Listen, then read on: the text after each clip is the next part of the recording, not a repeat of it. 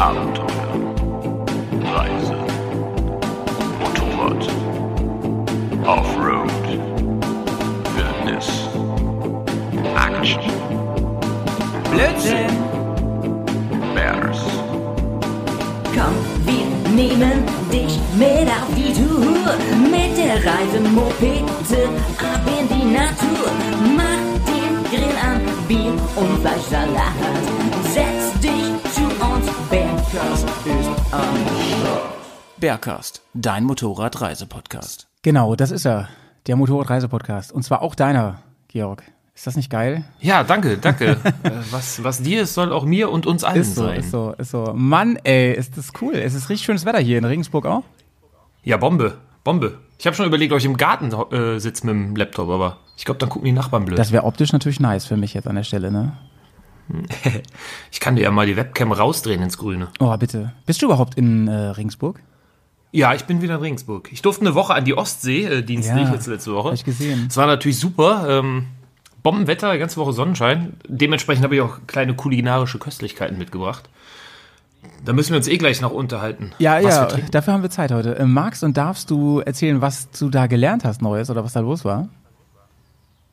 Ich habe ja, ich habe nichts Neues gelernt. Ich musste den äh, Kollegen ein bisschen aushelfen Ah, ja. im Nachtdienst, personaltechnisch und äh, Bist du ja, bis auf die 750 Kilometer Anreise. Das war eigentlich das einzig Negative. in der Luft oder mit dem Zug oder, so, oder mit dem Auto? Nee, ich bin mit dem Auto gefahren, mit dem Mietwagen. Ach so. Und, äh, war das aber sonst super. Okay. Ich habe Nachtdienst gehabt und jeden Tag Sonnenschein. Ich war auf Usedom, ich konnte mal am Strand joggen gehen. Äh, ja, war in Stralsund. Aber sag mal, äh, ähm, Georg, ist, Aber darf man ja gar nicht sagen. Ne? nee, darf man nicht sagen. Zugriff, Zugriff. ne? Piep ich raus. Aber sag mal, ähm, warst du da dann zum Fliegen in Greifswald? Äh, ja, ja, ja. Ich durfte da tatsächlich ein bisschen fliegen und arbeiten. Braucht man da noch mal eine extra Ausbildung wegen Wasser und, und Wellen und Sturm und so? Ähm, Ja, es ist äh, keine reine Offshore-Rettung. Also dieses auf Windparks raus und auf die Schiffe ähm, machen wir da auf der Station jetzt nicht, wo ich da war. Ah ja, okay, verstehe, verstehe. Ey, ist ja, aber, Aber wir haben auch äh, Kollegen, die das können und machen und extra geschult sind. ist doch Megi, oder? Ich meine, wenn da gutes Wetter ist, dann kannst du doch da, ähm, ja, okay, du bist ja meistens Rettungseinsätzen, da ist natürlich nicht so happy, happy Laune, ne? Okay, aber da rumzufliegen, um zu üben, sag ich mal, ist doch bestimmt ganz cool so am Wasser, oder? Naja, üben tun wir ja nichts auf der Arbeit. Ähm, Achso. äh, wir, wir können das einfach. Nein, ähm, ja, zum Üben, zum Üben haben wir ja unsere Trainingscamps, einen Simulator und so. Ach so, und, okay, ähm, okay. richtig. Ja, krass. Nee, aber- ja. Es war sehr, sehr gut, ja. Es war eine angenehme Dienstreise. Kann ich mich nicht beschweren drüber. Wie oft kommt eigentlich der Witz, wenn du einen Raum betrittst, so Hubschrauberalarm? Oh, der kam früher immer oder dieses Hu, Hu, Hubschrauber-Einsatz. Schon ein bisschen witzig, ne? Ja, aber es kommt zum Glück nicht mehr. es gibt genug andere. Danke.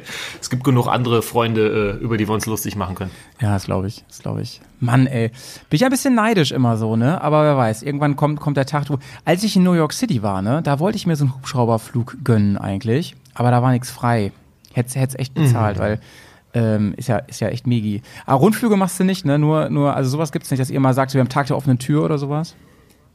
Ja, Tag der offenen Tür, ja. Rundflüge gibt's aber nur für Leute, die das nicht wollen. Ach so, verstehe. Oder? Ja, das hatte, ich, das, das hatte ich ja mal. Ich glaube, das habe ich dir schon mal erzählt, ne? dass ich bei, mit, mit der Schulklasse unterwegs war und da Hubschrauber fliegen durfte.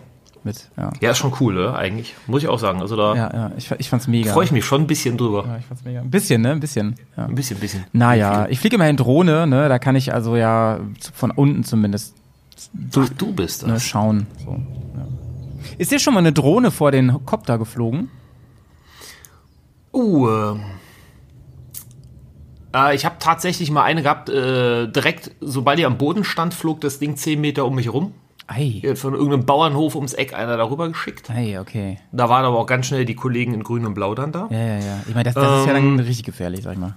Der Ja, in der Luft selber habe ich noch keine gehabt, nee. Aber Modellflieger und Sonntagsfliegerfahrer äh, gibt's auch genug. Weil da, da ist ja ähm, in den Höhen, wo du unterwegs bist, da ist ja dann auch auf Sicht ganz viel, ne? Da habt ihr ja nicht so ähm, Flugroutenradar, dies, das, oder? Nee, ist eigentlich alles grundsätzlich auf Sicht, was wir machen. Mhm. Können auch nach Instrumenten fliegen, wie die Airliner. Aber der eigene, das eigentliche Tagesgeschäft geht nach Sicht. Oh Mann. Wir waren aber erstaunt, ähm, dass Modellflugzeuge bis zu 750 Meter hoch fliegen Alter. dürfen auf manchen Flugplätzen. Heftig. Äh, das haben wir auch vor kurzem tatsächlich erst erfahren. Ich weiß nicht, wie man auf 750 Meter noch ein Modellflugzeug optisch kontrollieren will, aber das ist schon ganz schön Ja, weit. eben. Ich habe ja diesen, diesen äh, Mini-Drohnenführerschein und äh, da, hei- da heißt es ja immer, ähm, egal wie weit das Ding fliegen darf, du musst es ja noch im Blick haben und kontrollieren können. Das geht ja gar nicht. Mhm. Ist ja unmöglich. Also sie ist vielleicht noch ein Punkt, aber ich kann mir das auch nicht vorstellen. Es gibt ja so, hast du das schon mal gesehen, es gibt so ähm, Virtual Reality Brillen für Drohnen Mhm. und dann hast du oder sollst du das Gefühl haben, dass du echt an Bord bist. Auch wenn du nach links und rechts guckst, dann dreht die sich halt und so, ne? Ja, ähm, damit darfst du aber auch nicht fliegen, ne? Weil das damit nicht die, ähm, damit hast du nicht die optische Kontrolle über die Drohne. Also Stimmt. es ist nicht zulässig, um die Drohne überall fliegen zu lassen. Aber du hast halt das, was du dir nachher auf der Drohne anguckst, kannst du vorher schon live sehen, ja? Es ist halt dann so. Hast du mal diese Drohnenrennen gesehen? Es gibt doch diese E-Sports und äh, auf RAN oder komplett irgendwas. irre, Alter, komplett irre. Wahnsinn. Ja. Die fliegen dann so, so. Die können was. Das ist so wie ähm, Red Bull, ähm, ich weiß gar nicht, wie die heißen, Airfighters, ich weiß nicht genau, wie die heißen. Air, Red Bull Air Race. ja. Air Race, ne? Air Race. Ähm, nur mit Minidrohnen und, und gefühlt noch viel schneller in so Turnhallen und so, so, so durch so Mhm. Parcours fliegen, Looping und ich weiß nicht was, also mega krass, mega krass. Großen Respekt dafür, musste saustarke Reflexe haben und da habe ich mir so überlegt, der Ping, ne, muss ja unglaublich äh, klein sein. Also die Reaktionen so von Fernsteuerung zum Gerät, mega. Ja, dass sich da in der Turnhalle in der gleichen Zeit irgendeiner Filme runterlädt, glaube ich, das ist äh, wird schwierig. Aber E-Sports habe ich gesagt, ne? Das ist ja totaler Quatsch. Ja, ja, ist nur Ist ja so, gar so, kein so E-Sport, halb ist I. ja- Ist ja. Das ist ja Real Sport. So, und sonst, Georg, wie sieht's aus bei dir? Bist du So. schon Motorrad gefahren letzten Tage? Ja, ich bin sogar gerade vom Moped reingekommen. Geil. Äh, war mal ein bisschen auf dem Parkplatz, ein paar Handling-Sachen nochmal üben und äh, mit der Motorradstreife war ich schon unterwegs. Aber im Cool. Gelände leider noch gar nichts. Ja. Morgen sind mal so ein paar Schotterstrecken neben der Autobahn, die ich gesichtet habe am Rückweg. Ob da alles in Mal Ordnung schauen, ist. wie legal die befahrbar sind. Werde ich mir mal angucken. Du, einer muss aber auch einen Ja, Streckenposten machen und schauen, ne, ob da irgendwas gefährlich ist und so, dass man da ab und zu mal fährt und, und guckt. Ja, Im richtig. Sinne der Allgemeinheit. Ähm, Na, das sind diese Versorgungswege, die so außerhalb vom Zaun, also natürlich ja, abgeschirmt ja. von der Autobahn, Ja, ja, ja. Und dein Daily Driver, was ist das für nochmal für Motorrad? Ich, ich kenne natürlich so deine GS, kenne ich. Ähm, aber was ist nochmal dein. Hast du nicht eine neuere GS noch oder so? Also ich habe die R1200 GS, die letzte luftgekühlte, eine Rallye, Rallye Edition. Ah, die ist cool, ja. Ähm, die ist allerdings im Offroad-Ruhestand seit zwei Jahren, die ist nur noch im Straßenbetrieb. Mhm. Und für die Drecksarbeit, ja, die alte R100 GS umgebaut, genau. Ähm, übrigens, bevor wir so richtig loslegen, ne? Mhm. Ähm, Ich weiß nicht, hast du, hast du unsere Folge gehört vor zwei Wochen zum Thema GS? Ja, Ich ähm, hoffe, Hab ich, ja. ich hoffe, dir hat sie gefallen. Ich hoffe, du hast mir jetzt nicht ja, war viel, viel Input und auch viel Neues bei. Ich hoffe, du hast mir jetzt nicht schon was dazu gesagt oder geschrieben, ich habe es vergessen. Es kam super viel Feedback und äh, ich habe einen längeren Kommentar, habe ich mal hier zum Einspielen eben. Ähm, der, wie lange dauert der? Oh, der dauert über drei Minuten. Aber den gönnen wir uns mal. Den hat der Chris vom SSMP für, für uns eingesprochen. Und ich dachte mir, er ist ja ein echt guter Freund inzwischen. Und ähm, wenn der alte Afrika-Twin-Fanboy, ja, so nette Worte sagt, nicht nur zum Podcast, sondern vor allem zur GS, ja, dann dachte ich mir, den spielen wir mal. Und ich knall den mal eben rein. Falls du deinen Funkkopfhörer aufhast, kannst du dir auch schnell ein Bier holen. Der ist- Kam jetzt lange genug, glaube ich. Also wir gehen auf Bier, ja? wir gehen auf Bier. Erstmal gehen wir auf Dann Bier. packe ich den Störtebecker Whisky wieder weg. Alles klar. So, aber nicht zu weit wegstellen, ja? Nicht zu weit wegstellen. Oh, Störtebecker, das sagt mir aber was. Oh, da gibt's auch einen Rum von. Ja, den show ich, you, den I show you. Hier kommt Chris vom SSMP. Ja, hallo, meine Lieblingsbären. Hier ist der Chris vom SSMP Podcast, Hashtag Modocast, Netzwerk, dies, das. Ähm, ich habe mir jetzt einfach mal hier diese Gelegenheit geschnappt und wollte einen Hörerkommentar droppen ähm, zu eurem GS-Special zu dem Thema Rallye-Legenden. Erstmal Glückwunsch zu dem Podcast, da habt ihr wirklich einen rausgehauen. Ich habe das total gefeiert, das Ding. Jede Minute davon zelebriert, mir auch wirklich bewusst Zeit genommen, mich mit einem schönen Whisky hingesetzt und den, den Poddy genossen. Äh, deshalb hat es auch ein bisschen länger gedauert, bis ich durch war, aber einfach um dem Thema GS gerecht zu werden, ähm, muss man sich schon mal ein bisschen Zeit nehmen. Für mich habt ihr da wirklich so ein bisschen Podcast-Geschichte geschrieben mit dem Ding. Ähm, wirklich sensationell aufbereitet mit den ganzen Sachen zum Reinschneiden und so. Also da habt ihr so viel Liebe, so viel Arbeit reingesteckt. Wirklich klasse. Auch vom Inhalt und so fand ich mega interessant. Und äh, ja, ich bin ja eigentlich so gar nicht der GS und auch nicht so der BMW-Fanboy an der Stelle. Ähm, einfach, weil mich diese, diese Optik und dieser Boxermotor von der Optik nie abgeholt hat. Aber vielleicht ist das auch so wie mit, mit Wein, weißt du, vielleicht muss man auch so ein bisschen reifen. Und ich meine, spätestens wenn man vor so einem Bike steht, wie vor der, wie vor der Dakar Edition von, von Pets, dann ist das, ey, das holt dich so ab. Und das ganze Thema Decker natürlich Wahnsinn. Ich meine, das kickt mich einfach total mit was für einer Technik, die da durch Decker gefahren sind. Dieser Spirit, dieser, ah, ich, ich liebe das, Classic Decker ja eh. Ähm, so eine ganz große Leidenschaft von mir. Und allein deshalb ist es natürlich Kult. Und dann war für mich so der erste große Berührungspunkt mit GS war tatsächlich Long Way Round. Ähm, ich meine, ja, viel, viel Liebe dafür einfach. Wo ich zuerst traurig war, dass sie nicht mit der KTM gefahren sind. Und dann aber auch so dieses Motorrad echt in einem anderen Blick gesehen habe bei, bei Long Way Round. Und ich, ich persönlich finde halt einfach BMW und hatte BMW mit der GS ganz, ganz lange den Mut, ein, ein Segment an Motorrad zu besetzen, wo die anderen Hersteller sich nicht, äh, sich nicht getraut haben zu machen oder kein Interesse dran hatten oder warum auch immer. Und BMW hat immer zur GS gehalten und hat das immer durchgezogen. Und ganz lang war die GS dann quasi auch alternativlos, wenn du so ein Bike wolltest.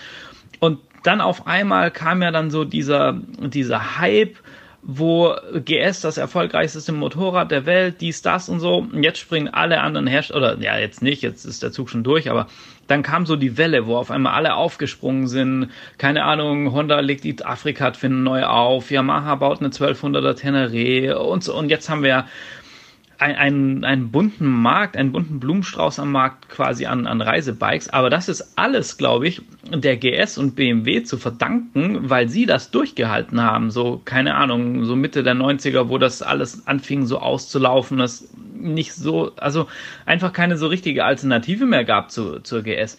Und hätte BMW da auch gesagt, ja gut, dann bauen wir jetzt auch keine GS mehr, dann wäre das Segment vielleicht heute tot oder würde ganz anders aussehen. Und da haben, haben ja quasi alle anderen Hersteller, auch BMW, ähm, viel zu verdanken, dass sie diesen Markt so am, am Leben gehalten haben und einfach weiter befeuert. Und das ist für einen Hersteller auch mutig. Und allein das ist so ein Punkt, wo ich denke, wow, krass, ähm, da hat BMW echt was geleistet und auch die anderen Hersteller müssen da BMW schon, schon fast dankbar sein, auch wenn das natürlich irgendwie Konkurrenten sind. Ähm, genau. Mich hat das Ganze jetzt nochmal bestärkt darin, dass ich endlich mal Boxer fahren muss. Weil ich meine, das funktioniert so lange schon so gut und alle Leute feiern es. Da muss ja irgendwas dran sein an diesem Konzept. Also muss der, der Afrika-Nerd, äh, Afrika-Twin-Nerd, ähm, mal auf den Boxer steigen, bekommen wir sicherlich hin. Und ich finde es einfach schön, dass es die GS gibt. Ich meine, über Optik und Konzepte kann man immer streiten. Das ist immer Geschmackssache. Ich finde, es ist ein klasse Kultbike und ich wünsche der GS und allen GS-Fahrern noch ganz, ganz viele tolle Jahre mit guten Innovationen, mit viel Spaß, mit vielen Abenteuerkilometern. Und ähm, ja, ich denke, damit würde ich an der Stelle sagen, Mic Drop, ich bin raus und ähm, macht es gut, ihr Lieben. Ja, ganz lieben Dank, Chris, für deinen äh, ausschweifenden Kommentar. Ich finde deswegen so cool, weil Chris wirklich mit GS überhaupt nichts anfangen konnte bis vor kurzem. Und er hat sich wirklich inspirieren lassen und ist jetzt ein bisschen heiß drauf, das wirklich mal zu erfahren, ob das irgendwie, ob da was dran ist an der ganzen Nummer. Und ich glaube, Georg, dich muss ich nicht wirklich fragen, oder? Was ist GS? Wer ist Georg? nee, finde ich super. Also schön weltoffen auch, ne? Über, der Blick über den Tellerrand, ähm, ich finde, der muss auch immer sein. Also wir hatten es ja schon öfters oder ihr. Ja. Natürlich ist es immer alles Geschmackssache und jeder findet sein Bike. Die einen, die von der Triple Black sofort zu einer, was war es? V-Strom, äh, ne? Der Kollege der, mit dem Audiobeitrag in der GS-Folge. zu, zu, zum Übrigens, Frau Stromberg. Übrigens witzig, ich weiß nicht, ob ich das in der Folge gesagt habe. Ich dachte früher wirklich immer, sie heißt V-Storm. Ja, ich dachte, die heißt äh, Storm, aber sie heißt ja wirklich Strom. Habe ich noch nie drüber nachgedacht. Wahrscheinlich habe ich schon beide Varianten gleich oft habe. und gleich falsch gesagt. Stimmt. Nee, alles gut, bitte, bitte. Mhm. Ähm, nee, also, ich glaube, die meisten, die GS fahren, die sind davon einfach begeistert. Ja, dass es ein Kultbike ist, das hat sich halt mhm. einfach so durchgezogen über die ganzen mhm. Jahre und sich selber zum Kultbike gemacht. Ähm, und äh, ich finde es auch genauso toll wie jeder andere, äh, wenn irgendjemand sagt, na, kann ich nichts mehr anfangen oder fühle ich ja. mich nicht drauf wohl, mir gefällt ein anderes besser. Wenn alle das gleiche Bike fahren würden, wäre es ja, auch klar. echt langweilig, glaube ich. Da hätte man viel weniger zu erzählen Ja, und es wäre kein Also ich fand, Quickbike. fand besonders spannend an seinem Kommentar, dass er hätten. sagte, ähm, was, was er BMW hoch anrechnet, ist, dass die an gewissen Stellen so in der, ähm, in der Entwicklung dieses, dieses Genres, sage ich mal, dieser Nische, dass die, dass die da durchgehalten haben ne? und die das nicht nur mit begründet haben, sondern an gewissen Stellen auch am, am Leben gehalten haben, als es überhaupt nicht gefragt war, Reise-Enduro. Und ähm, ich, ich, dass jetzt das alles so gut läuft, ich glaube, das ist die ähm, erfolgreichste Sparte so von großen Motorrädern, Reise-Enduro. Ähm, das, das ist total bereichernd für alle. Also, dass alle jetzt sagen, ja, wir wollen auch ein Stück vom Kuchen. Für uns Kunden ist das ja mega, ne? dass wir da eine große Auswahl haben. Wenn, wenn ich jetzt nicht so vorgeprägt wäre, wüsste ich gar nicht ganz genau, wo ich dazu, ich würde da wirklich ja, alles Probe fahren und so, weil man das, das sind so unterschiedliche Ideen und Konzepte. Weißt du noch, dass am Anfang so viele auf den Markt kamen, die echt GS-Klone waren? Ja, also als die, ähm, als die Zwölfer so richtig durchgestartet ist, ne, ähm, und ich da so denke, was zum Beispiel als Triumph dann die große Tiger rausgebracht hat, habe ich gedacht, Alter, ja, krasse Interpretation der BMW irgendwie, krasser Nachbau, der, der aber ähm, nicht so gut ist wie das Original, aber fast so teuer. Und dann denke ich mir so, oh nee, dann nehme ich dann doch das Original. Ähm, aber jetzt nach und nach, ne, da holen sie alle ihre Nischen. Und deswegen, was glaubst du, warum ich denn so viel Aufmerksamkeit dieser Harley schenke? Ich persönlich finde die ja gar nicht so geil, aber ich finde das, was die machen, so geil. So mutig und so neu und, ne? Ich weiß auch nicht, ob, also ob man das immer als Nachbau bezeichnen kann oder ob es halt einfach ist, wenn man merkt, hey, pass auf, da hat jemand diese Reise-Enduro-Branche entdeckt und die läuft gut. Das wäre ein Markt für uns. Ob, das, ob man das dann Nee. immer als Nachbau einer GS äh, bezeichnen kann, weil du bist ja auch an gewisse äh, Geometrie-Fakten Ja, ja, ja. gebunden. Wenn du sagst, ich mache eine Reise-Enduro und keine Sportmotor oder keine Chopper, äh, dann muss das Ding hoch sein, dann muss das Ding aufrecht sitzen können, dann braucht das einen großen Tank und so weiter, ein bisschen Verkleidung vorne, was man Mhm. so halt als Verkleidung oder minimalen Wetterschutz bezeichnet.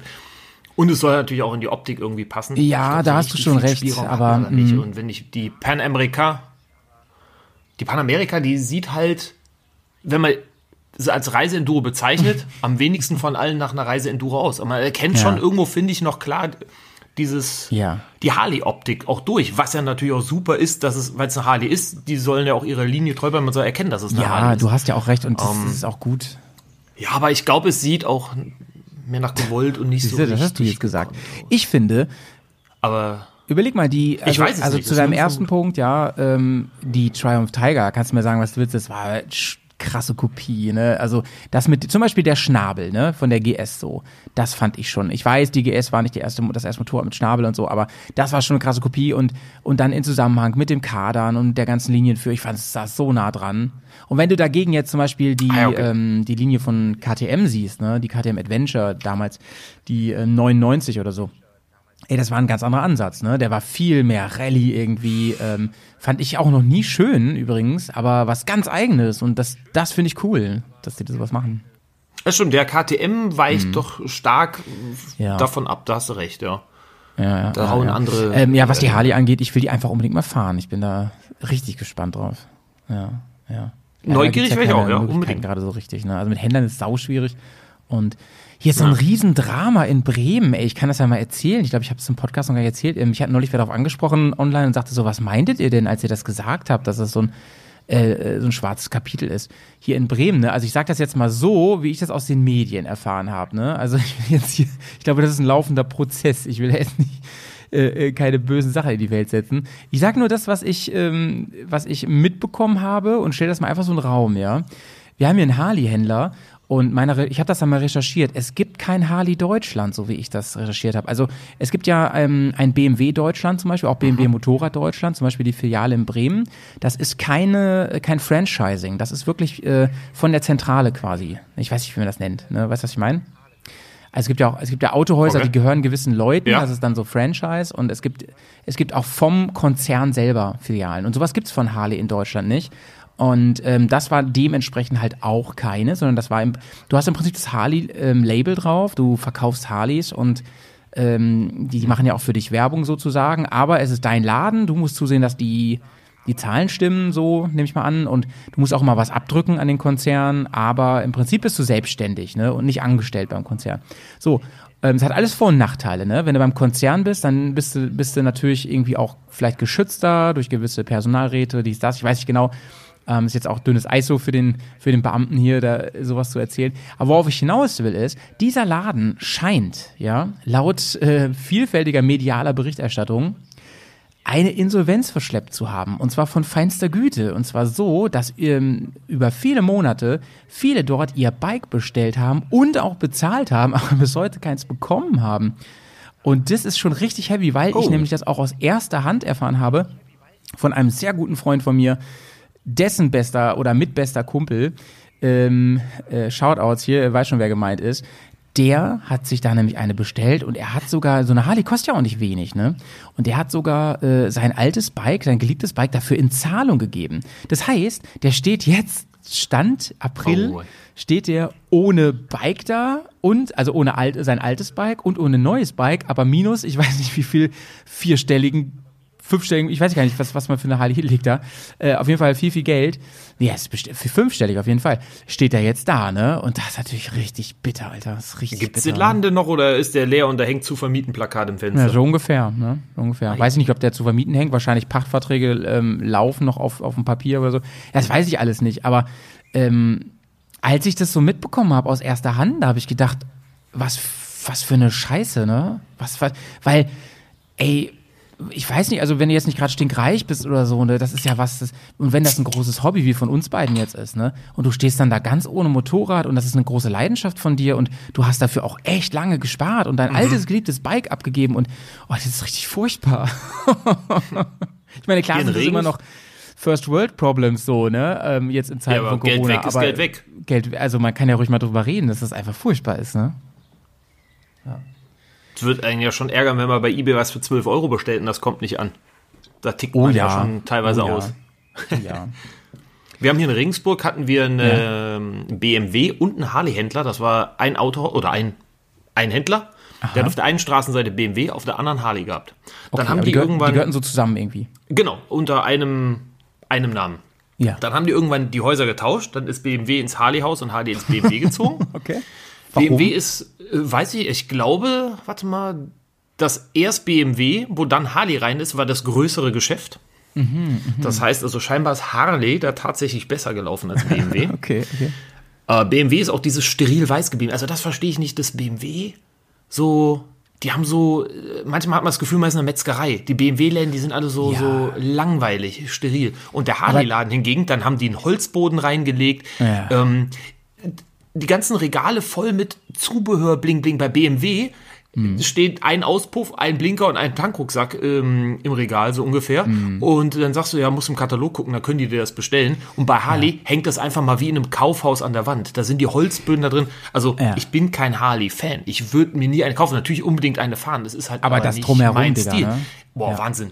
Also selbst einfach nur zum Gucken, wäre ich in den Harley-Laden, bin ich rein, dachte, das ist Ja. schön hier. Ja, da kann man sich umgucken, hier kann man sich aufhalten. Und bei BMW hast du rübergeguckt und hast dieses weiß glänzende Fliesending gesehen, dachte so, bleh.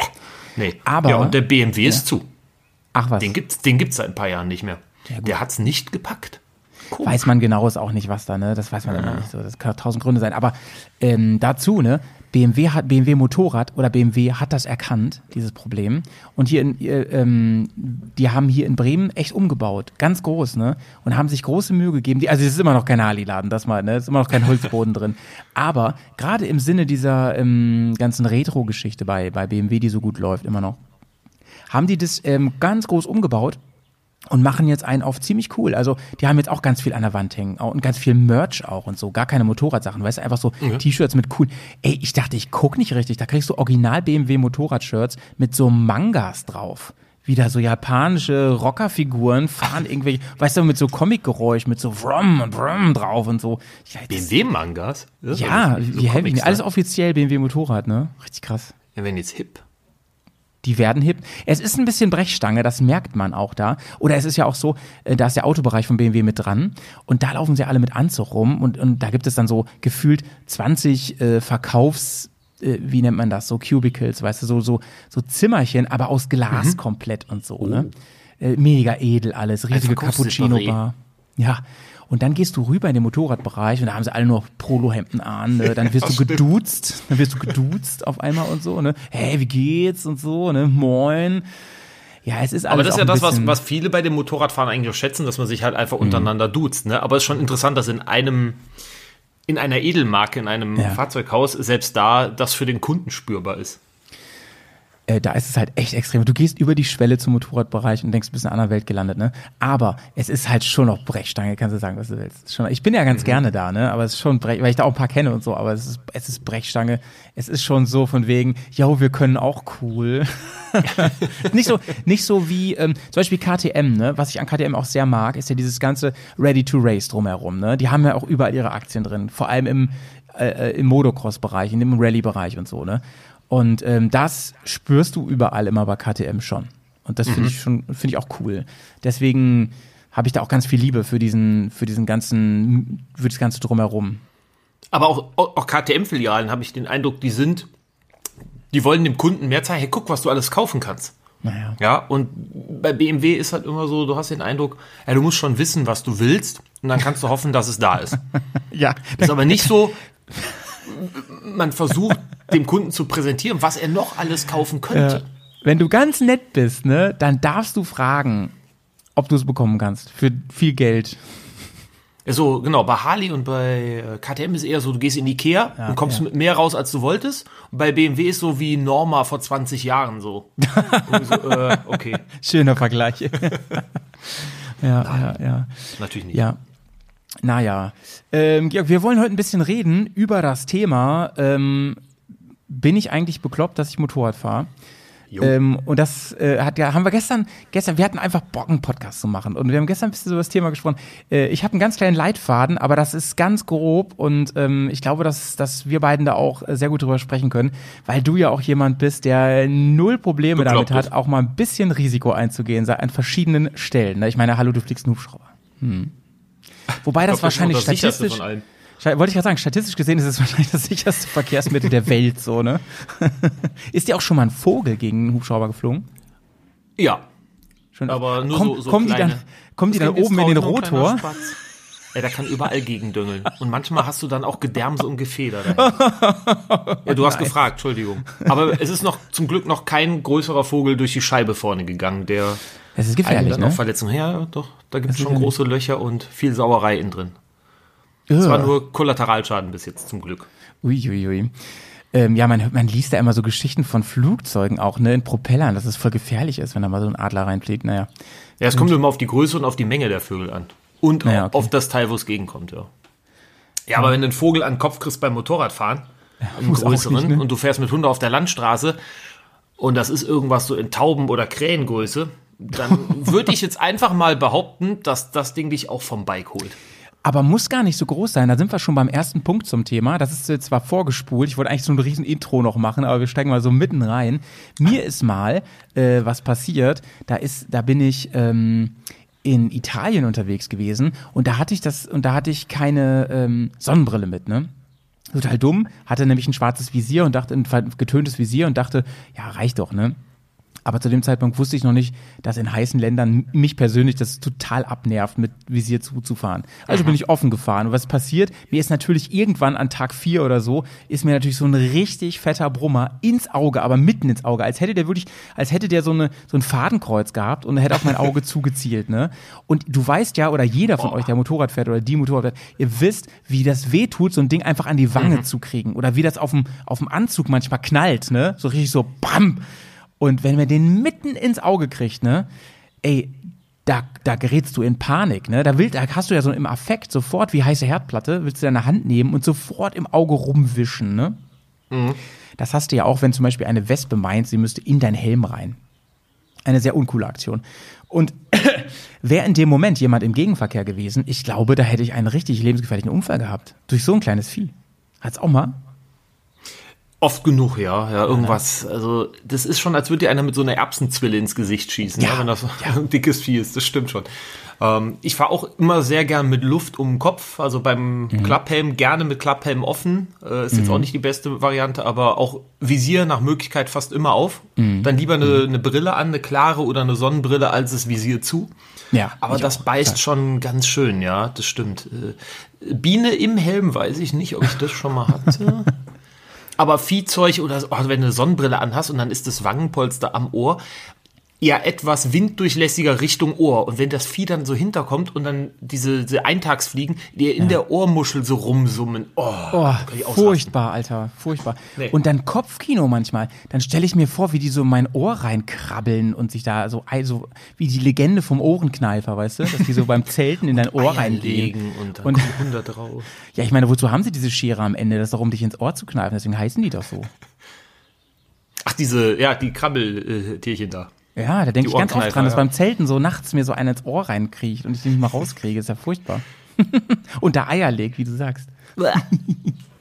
naja. Nee, aber Viecher im Helm ist, äh, ist echt gefährlich, ja. Ja, wie ja, wie du sagst, man lässt sich ganz schnell davon ablenken, ne? Und äh, ist irritiert, hat vielleicht die Augen dann noch zu und fängt dann an mit dem Kopf zu schütteln oder irgendwas. Ja. Ähm, Georg, du bist ja, sag ich mal, beruflich sogar im, im, im, im weitesten Sinne so Mensch, Erste Hilfe Menschen helfen, Gewerbe. Du bist aber auch privat da sehr engagiert, das wissen wir. Du machst die Kurse und so weiter.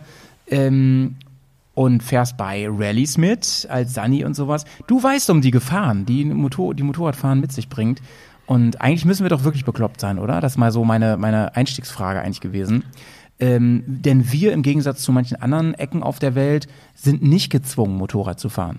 Also in Asien zum Beispiel, da ist das so Fortbewegungsmittel Nummer eins in vielen Gegenden, vor allem in Städten und so weiter. Wir müssten es jetzt nicht unbedingt, ne? Also gerade ich komme vom Land, ähm, da, da hast du mit dem Auto jetzt kein Problem, irgendwo durchzukommen und eigentlich in den meisten Städten auch nicht. Da gibt's auch Öffis und so. Warum machen wir das? Warum begeben wir uns in diese Gefahr? Ist doch eigentlich, eigentlich verrückt. Also ich glaube, dass schon irgendwo, also ich gebe dir ja völlig recht, glaub aber schon, dass es einfach wie viele andere Hobbys auch, die einfach ein gewisses Gefahrenpotenzial haben, lass das Klettern, Fallschirmspringen oder sonst irgendwas sein, ähm, einfach was ist. Ich, ich glaube, keiner fährt so wirklich aus dem Nervenkitzel raus, aber es, es gibt einem auch ein gutes, befriedigendes Gefühl, wenn man auch, je besser man fährt, je vielleicht je, je spannender oder je spektakulärer auch eine Tour oder ein Event war, auf dem man war oder herausfordernder und man hat den gut gemeistert, umso ja, glücklicher, sag ich mal, macht einen das hinten raus. Ähm, man will ja auch immer spannende Touren fahren, keine langweiligen. Ja, wenn man die Wahl hat, setze ich mich aufs Auto, äh, aufs Motorrad oder ins Auto, ähm, für irgendeine langweilige Tour Sachen in der Stadt erledigen. Ja, ich glaube, dann nehmen doch viele halt das Auto. Ja, Weil man auch das Motorrad einfach eher mit was Schönem und mit was Erleben verbindet. Ähm, wenn man drauf angewiesen ist, egal ob aus finanziellen Gründen oder weil man sagt, pff, ich brauche kein Auto, ich fahre das ganze Jahr über, Hut ab übrigens an alle Ganzjahresfahrer, die den Winter stumpf durchfahren, bei Wind und Wetter. Respekt. Ähm, ja, ich glaube, dann ist das auch nochmal was anderes. Dann, vielleicht ist dann auch nicht das, das Erlebnis so oft da, ja, und die in Asien mit Hupen und mit Gedränge durch die Stadt, mit und ohne Helm, in Flipflops und T-Shirt und auf irgendwelchen Klippenstraßen, wo gerade so Fußgänger aneinander vorbeifassen. Ich glaube, dass die aber auch anders fahren können. Die könnten vielleicht nicht mit 100, 130 auf der Landstraße und irgendwelche Sachen fahren oder irgendeine richtige Enduro-Strecke, aber ich glaube, dass die uns bei dem, was die da fahren, wesentlich angstfreier auch wieder was vormachen. Ja, aber es ist, es ist ein gefährliches Hobby. ja, auf jeden Fall. sogar Wie alles, was man in. Übermaßen oder ohne Vernunft macht, kann es gefährlich werden. Ne? Gewürze essen, Bier trinken, Whisky trinken, egal Was? was. Was? Hätte ich das gewusst. Bäh. Vor allem in Kombination, Motorradfahren und Bier trinken. Das Ja, da ist mal kurzes, kurzes Ja, Post. Prost, wir fahren auch nicht mehr Motorrad heute. Ähm, lass uns doch mal, ähm, Georg, über, über Zahlen reden. Ich habe ein paar Zahlen rausgesucht. Und zwar ähm, fangen wir mal so an. Ich habe ja eben gesagt, man müsste ja kein Motorrad fahren, ne, weil es einfach zu gefährlich ist. Wo du sagst Klettern, ne? beim Klettern übrigens gibt es gar nicht so viele Unfälle. Ich glaube, das liegt daran, dass so richtig klettern geht ein, nur ein bestimmtes Klientel. Motorrad fahren doch sehr, sehr verschiedene Menschen. Übrigens viel mehr Männer als Frauen, das ist jetzt nichts Neues. Aber wenn ich, ähm, klar, verunglücken mehr Autofahrer als Motorradfahrer in absoluten Zahlen, ist ja logisch, es gibt einfach viel mehr Autos und so, ne?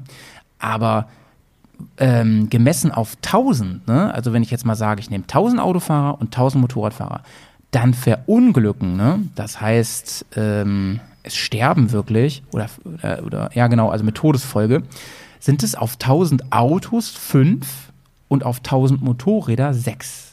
Also mehr. Ja, da kann man sich jetzt fragen, hm, okay, hm, dafür wie gefährlich Motorradfahren ist, geht das ja noch. Das Problem ist folgendes, ähm, wenn ein Motorradfahrer verunglückt, ist das fast immer schlimm.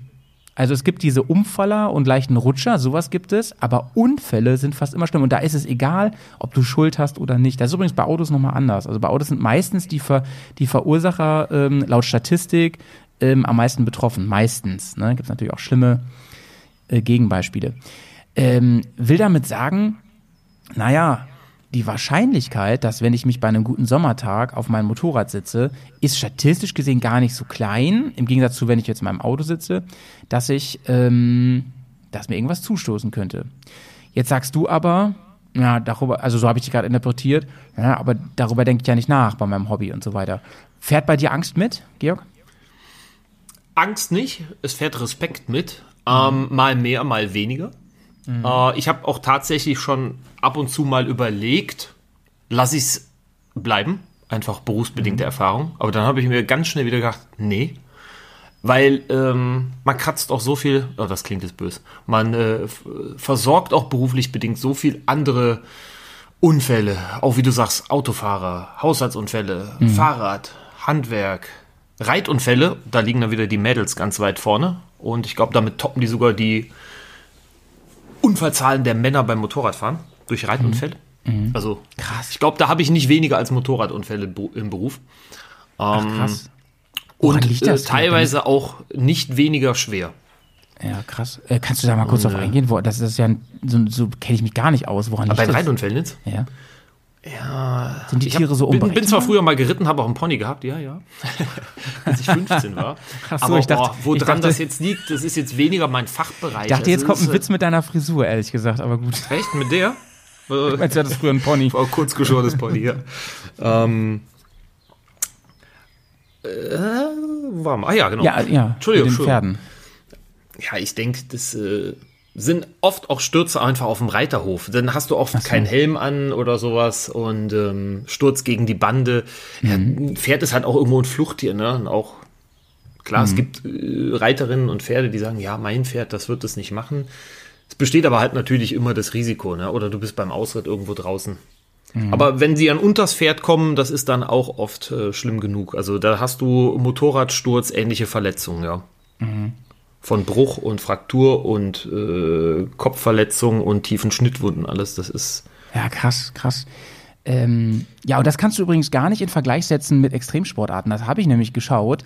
Und ähm, witzigerweise ist da die Statistik gar nicht so schlecht dafür. Ich glaube, Georg, das liegt eben genau an dem Punkt, das ist natürlich nur eine Vermutung, dass ähm, so Extremsportarten von Leuten meistens gemacht werden, die irgendwie auch so passioniert dabei sind, dass sie sehr, ja, weiß ich nicht, sehr aufmerksam damit umgehen, sich sehr sehr äh, vielleicht ein Feeling dafür haben auch, ne, eine gewisse, eine gewisse Professionalität, bevor sie irgendwas machen und so. Könnte ich mir vorstellen.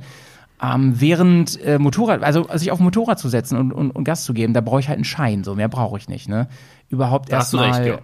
äh, die Hürde zu, hinzubekommen, organisatorischen Basejumping zu machen, ist relativ hoch. Ne? So, ähm, wenn man die Statistik noch ein bisschen hochdreht auf 100.000 zum Beispiel, dann kam im Jahr 2019 raus, dass die Wahrscheinlichkeit, bei einem Motorradunfall zu sterben, im Gegensatz zum Auto ähm, beim Unfall viermal so hoch ist. Das ist schon ganz schön heftig. Ne? Also wenn ich überlege, ähm, ich nehme ich das Auto oder das Motorrad, wenn ich nur von so von Statistik ausgehen würde. Interessant ist übrigens auch, dass diese Statistik 2020 voll aus den Angeln gehoben wurde. Ne? 2020 gab es wesentlich weniger Unfälle. Das ist verrückt.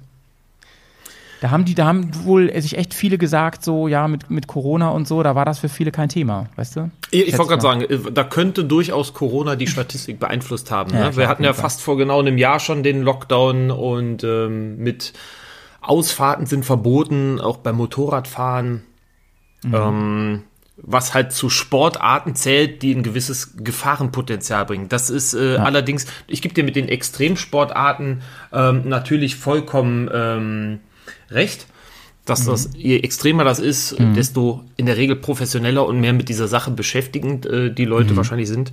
Mhm. Ähm, und beim Motorradfahren hast du einfach mehr die breite Masse. Von Profis bis zum reinen Anfänger, von ich mache das ernsthaft, wie ich, oh, ich fahre auch im T-Shirt äh, und Flipflops, wenn es heiß ist, ja, ja, ja. Äh, durch die Gegend. Das hast du natürlich schon, ja. Aber äh, zu dem Thema auch weniger Fahren oder Sportarten, die ein gewisses Gefahrenpotenzial birgen, was ich mitgekriegt habe bei Facebook, oh, ich habe eigentlich schon überlegt, mich, mich da abzumelden. Das ist wirklich, Ja, es nervt seit einem Zustimmung, Jahr nur noch. Oh, Ja. ey.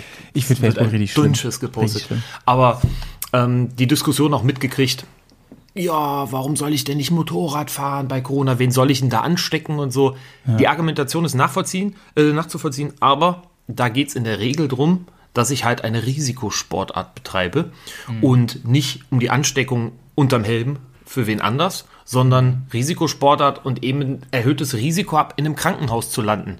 Ob ich damit ähm, nach einem Unfall nur mit einer Gehirnerschütterung am Abend wieder nach Hause gehe oder ob ich auf der Station aufgenommen werde oder auf der Intensivstation liege, was einfach zu diesen Corona-Zeiten ähm, bei überfüllten Krankenhäusern und reduzierten Versorgungskapazitäten für Drumherum-Erkrankungen als Corona-Intensivpatient einfach ähm, nicht sein muss. Das ist eigentlich dieser Hauptgrund ähm, und nicht, dass man irgendwen ansteckt, wenn ich alleine auf dem Motorrad unterm Helm sitze.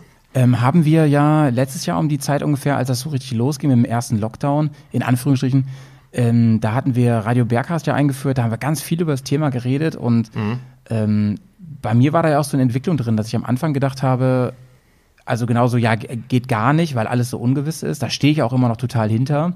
Als es sich dann so gelegt hat gen Sommer und das irgendwie und dann das alles ein bisschen entspannter wurde und so, bin ich auch Motorrad gefahren wieder.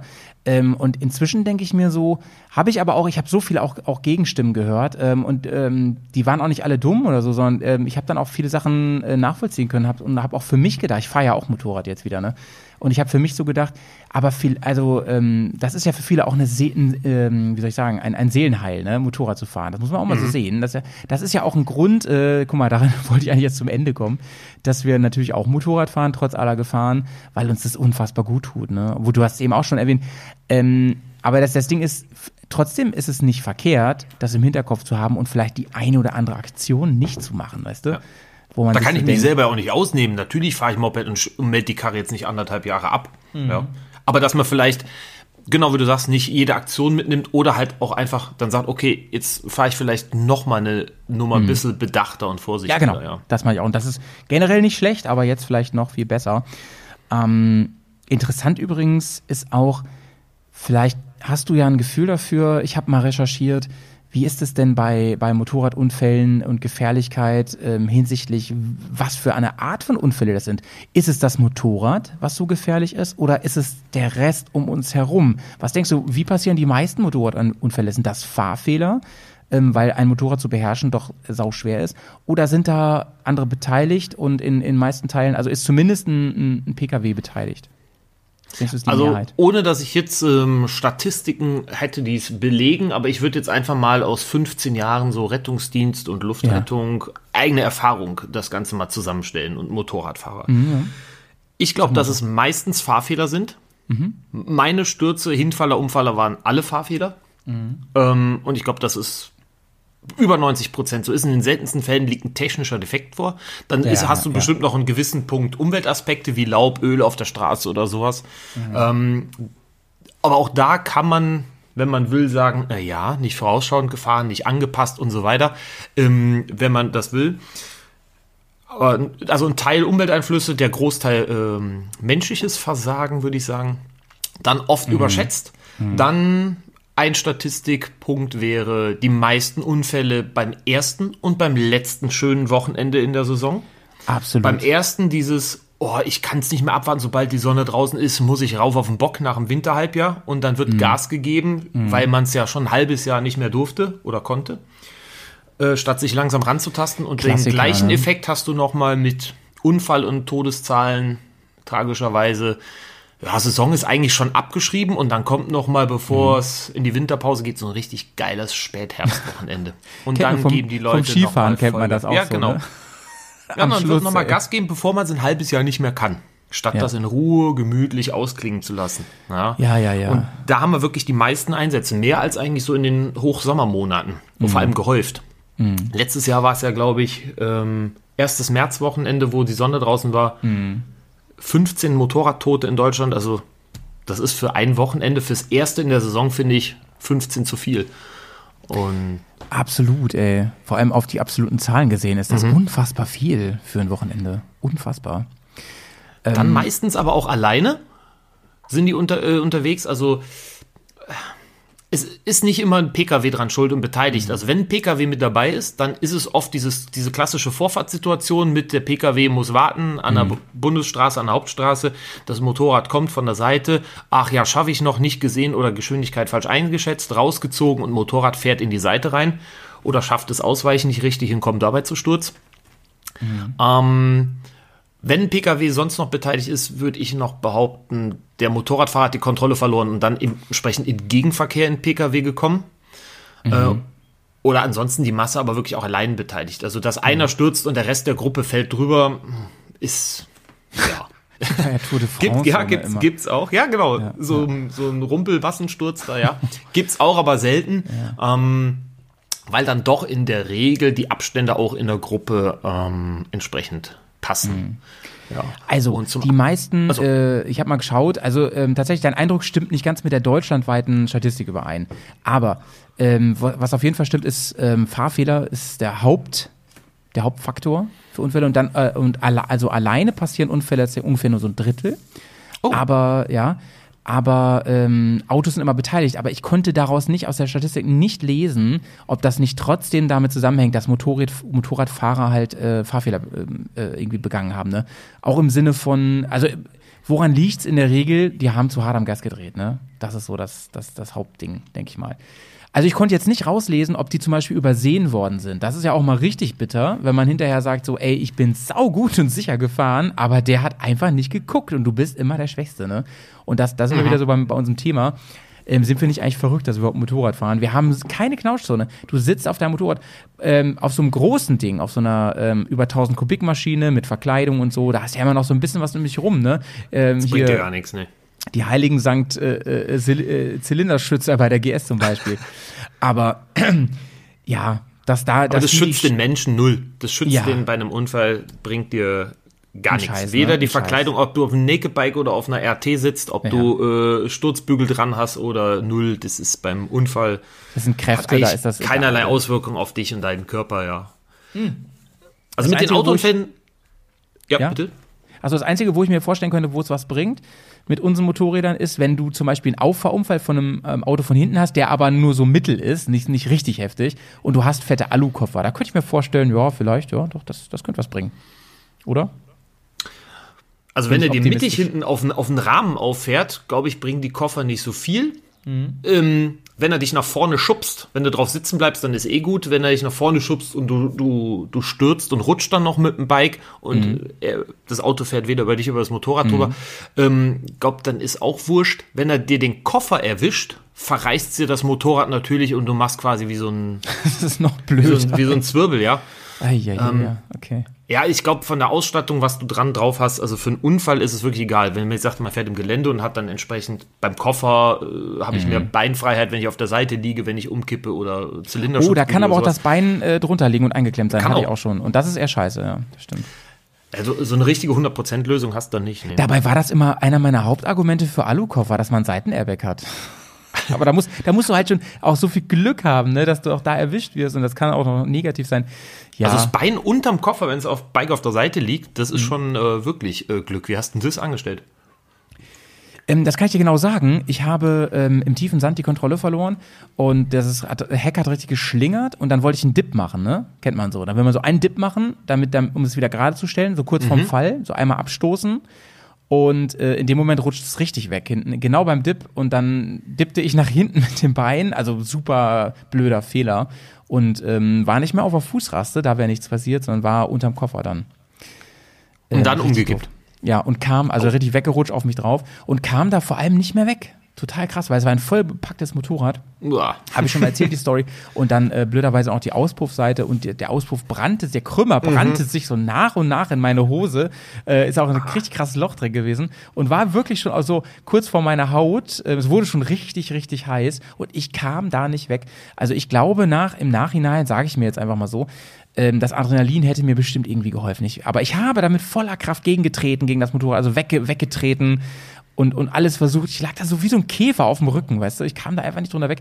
Und da habe ich schon angefangen zu graben, weil meine Kumpels, ne, meine super Bears-Kumpels, äh, sind natürlich vorne gefahren und sind einfach weitergefahren, ne? Und wir hatten Funk nicht an und das war halt echt alles doof. Und dann erst so nach, nach fünf Minuten oder so, ja, der, weil der Howie fehlt doch, oder? Wo ist denn der, ne? Was macht denn der?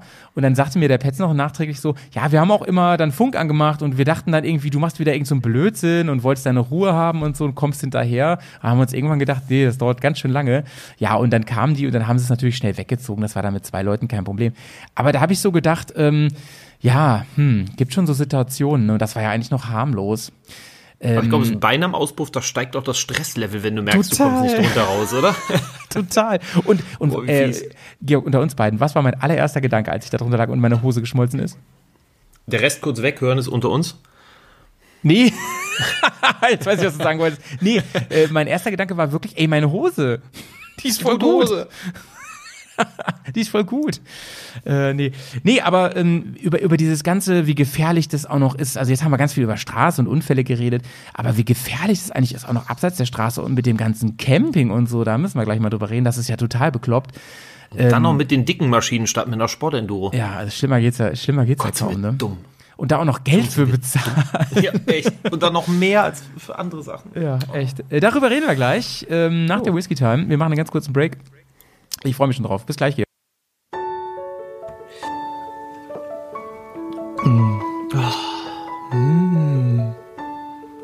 Ähm, ähm, en- en- Entschuldigung, köstlich. Entsch- Entschuldigung, Entschuldigung. Ähm, Äh, Sagen Sie, ähm, Ja? dürfte ich Sie kurz, kurz, spe- kurz dürfte ich Sie stören? was möchten Sie denn Äh, bitte? darf, ich, darf ich probieren? Ja? Ja, ja, ja, ja, mein Gott, ja bitte. Ja, Okay, bitte. okay. Mein Gott, was ist, ähm, Oh, ist das Bärenschluck? oh, ein Kenner, am Geschmack erkannt? Mhm. Man sagt, ähm, er hätte animalische Kräfte. Aha. Zeit für einen guten Schluck. Hier ist die Bergast Whisky Time.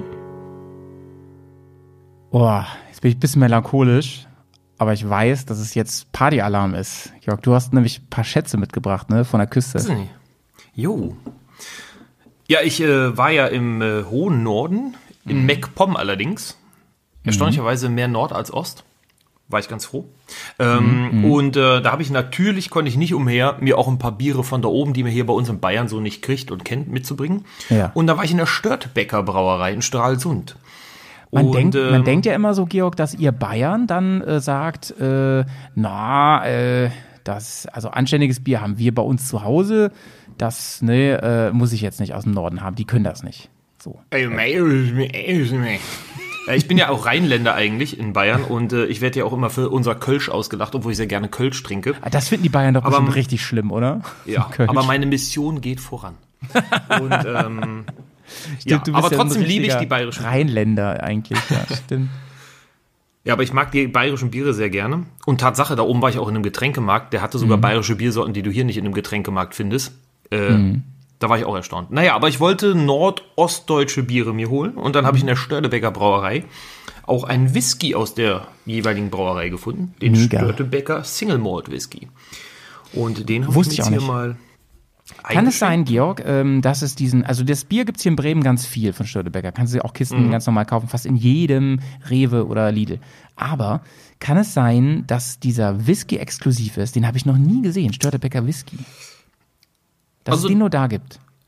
Ich habe jetzt hier einen, der ist nur in Anführungsstrichen drei Jahre alt. Ob's den, äh, also den scheint es also schon ein bisschen länger zu geben. Ich glaube, die hatten auch noch ein paar ältere Sorten da.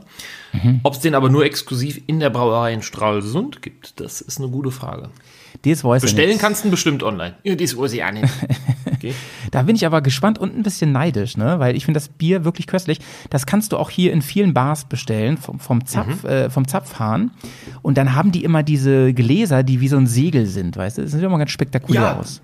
war in der Probekiste bei, fand ich super. So windschief, wie so als wäre es Ja. beim Ausblasen in Wind gekommen, in Sturm. Aber auch Genau. schön mit der, mit der Flagge und dem Zweimaster da drauf, ist ein schönes Label. Das Irgendwer hat erst auf dem, auf dem Discord geschrieben bei den Patronen, ähm, ich weiß gar nicht, wer es war, ähm, ja, ich habe dann auch mal das Becks probiert, was ihr äh, bei mir fragt ja keiner probiert habt, äh, habe ich dann auch wieder gelassen.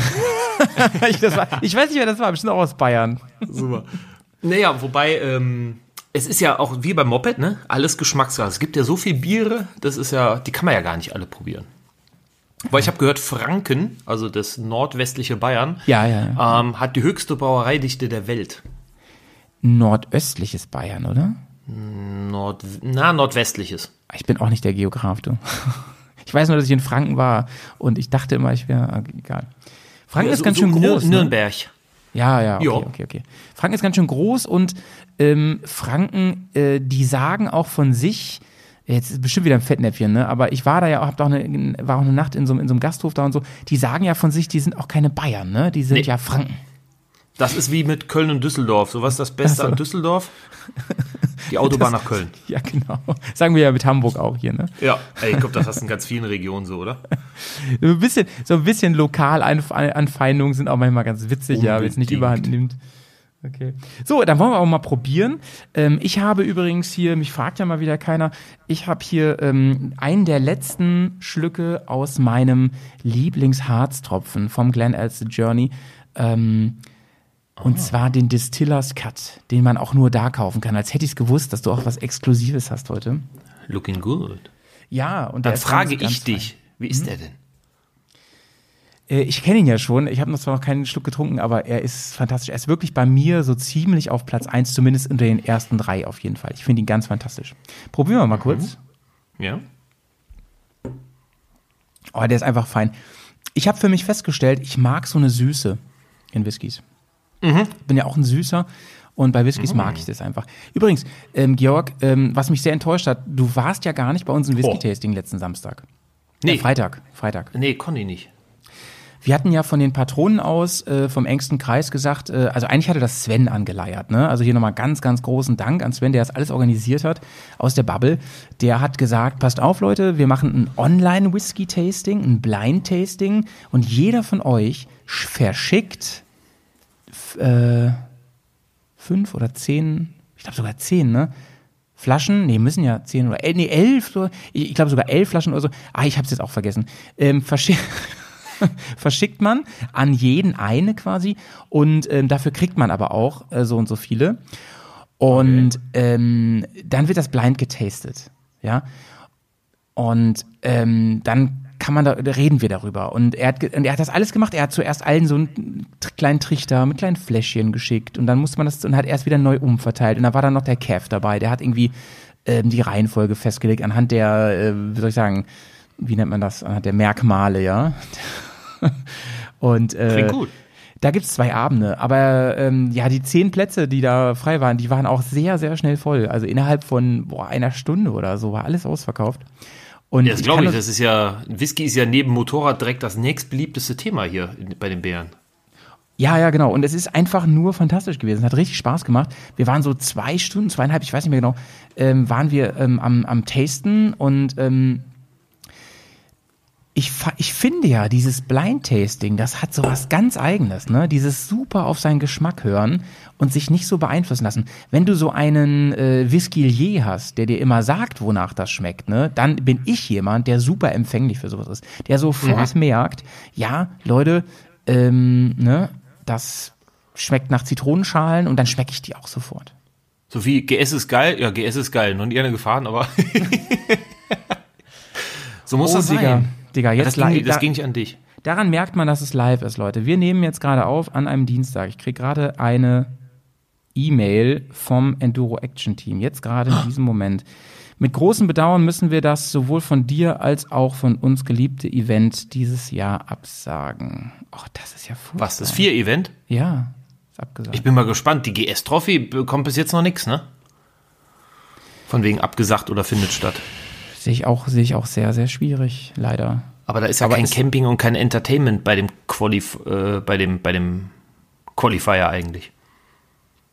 Da kann man ja bei den wenigen Personen und ohne Entertainment-Programm das Ja, äh, mit Hygienekonzept. Aber schade, so. es tut mir leid aber, für euch. Aber äh, Georg, das Ding ist, das habe ich mich die letzten Tage auch gefragt. Es ist ja im Moment auch immer noch verboten, irgendwo zu nächtigen aus, Mhm. auswärts. Auch Ferienwohnungen und so. Bescheuert, vor allem, wenn du mit dem eigenen Camper fährst, ne? Eigentlich im eigenen Camper ja, ist doch wurscht. Ja. Aber ich meine, wo, wie willst du das machen bei drei Tagen, ne? Und deswegen, ich habe mir das schon gedacht, dass es ausfällt. Oh Mann. Oh man. Ich dachte, wie es ist, ey, mich macht sehr traurig. Mich, mir hat's, Aber äh, ich überfliege gerade die E-Mail und genau so ist es. Ähm, es ist, es ist, sie haben alles versucht. Traurige. Gewissheit. Ja. Aber Hier ein von dir äh, auch äh, heiß ersehnter Event hält er immer noch die Fahne hoch, dass sie es, ich weiß nicht wie, aber mit Hygienekonzept immer noch äh, durchziehen im August, ne? Ja, ja. Ist mein Festival. Ich träume weiter. Übrigens habe ich mir inzwischen eine dreiwöchige Tour an den Tag danach gelegt. Das heißt, wenn das jetzt wirklich stattfinden sollte, wir reden vom Wacken, dann fahre ich am Tag nach Wacken auf eine lange Tour. das wird echt eine Herausforderung, sag ich dir. Sauber. Ja, da, hat- aber da hast du, apropos sauber, äh, saubere Klamotten hast du danach nicht mehr, oder? Für die Tour. Ich bin ja im Kilt da und will dann gleich mit dem Kilt aufs so. Moped. Nee, Ja, aber das Georg, trocknet ja durch dann auf der Fahrt. Ähm, bevor wir jetzt weiterquatschen über ähm, wie dumm, äh, verrückt Motorradfahren ist, wie schmeckt denn dein Störti, Störti Ja, eigentlich? ich wollte gerade sagen, warte, ich schenke noch mal ein. Ja. Ähm, während du einschenkst und probierst, kann ich mal kurz äh, füllen. Für alle, die es interessiert, ihr habt es wahrscheinlich jetzt, wenn der Poddy rauskommt, längst auf dem Schirm. Ich habe gerade gelesen, ähm, das Enduro Action Team äh, bietet an, dass man gleich einen Startplatz für 22 hat. Das ist natürlich Megi, Leute, Megi. Und versucht mal, es werden bestimmt einige sagen, ich will mein Geld zurück. Das heißt, es wird neue Karten geben für nächstes Jahr. Und holt euch eine, Leute, holt euch eine. Dann trefft ihr nicht nur uns und wir können gemeinsam mal ein Pilzbier trinken, sondern ähm, das ist einfach ein echt ein cooles Event. Deswegen bin ich auch so traurig gerade. Jetzt hat er aber getrunken. Boah, und wenn, ihr müsstet ihn sehen, Leute, ihr müsstet ihn sehen. Also der ist, der ist schwer beeindruckt. Ja. Der ist nicht schlecht, ne?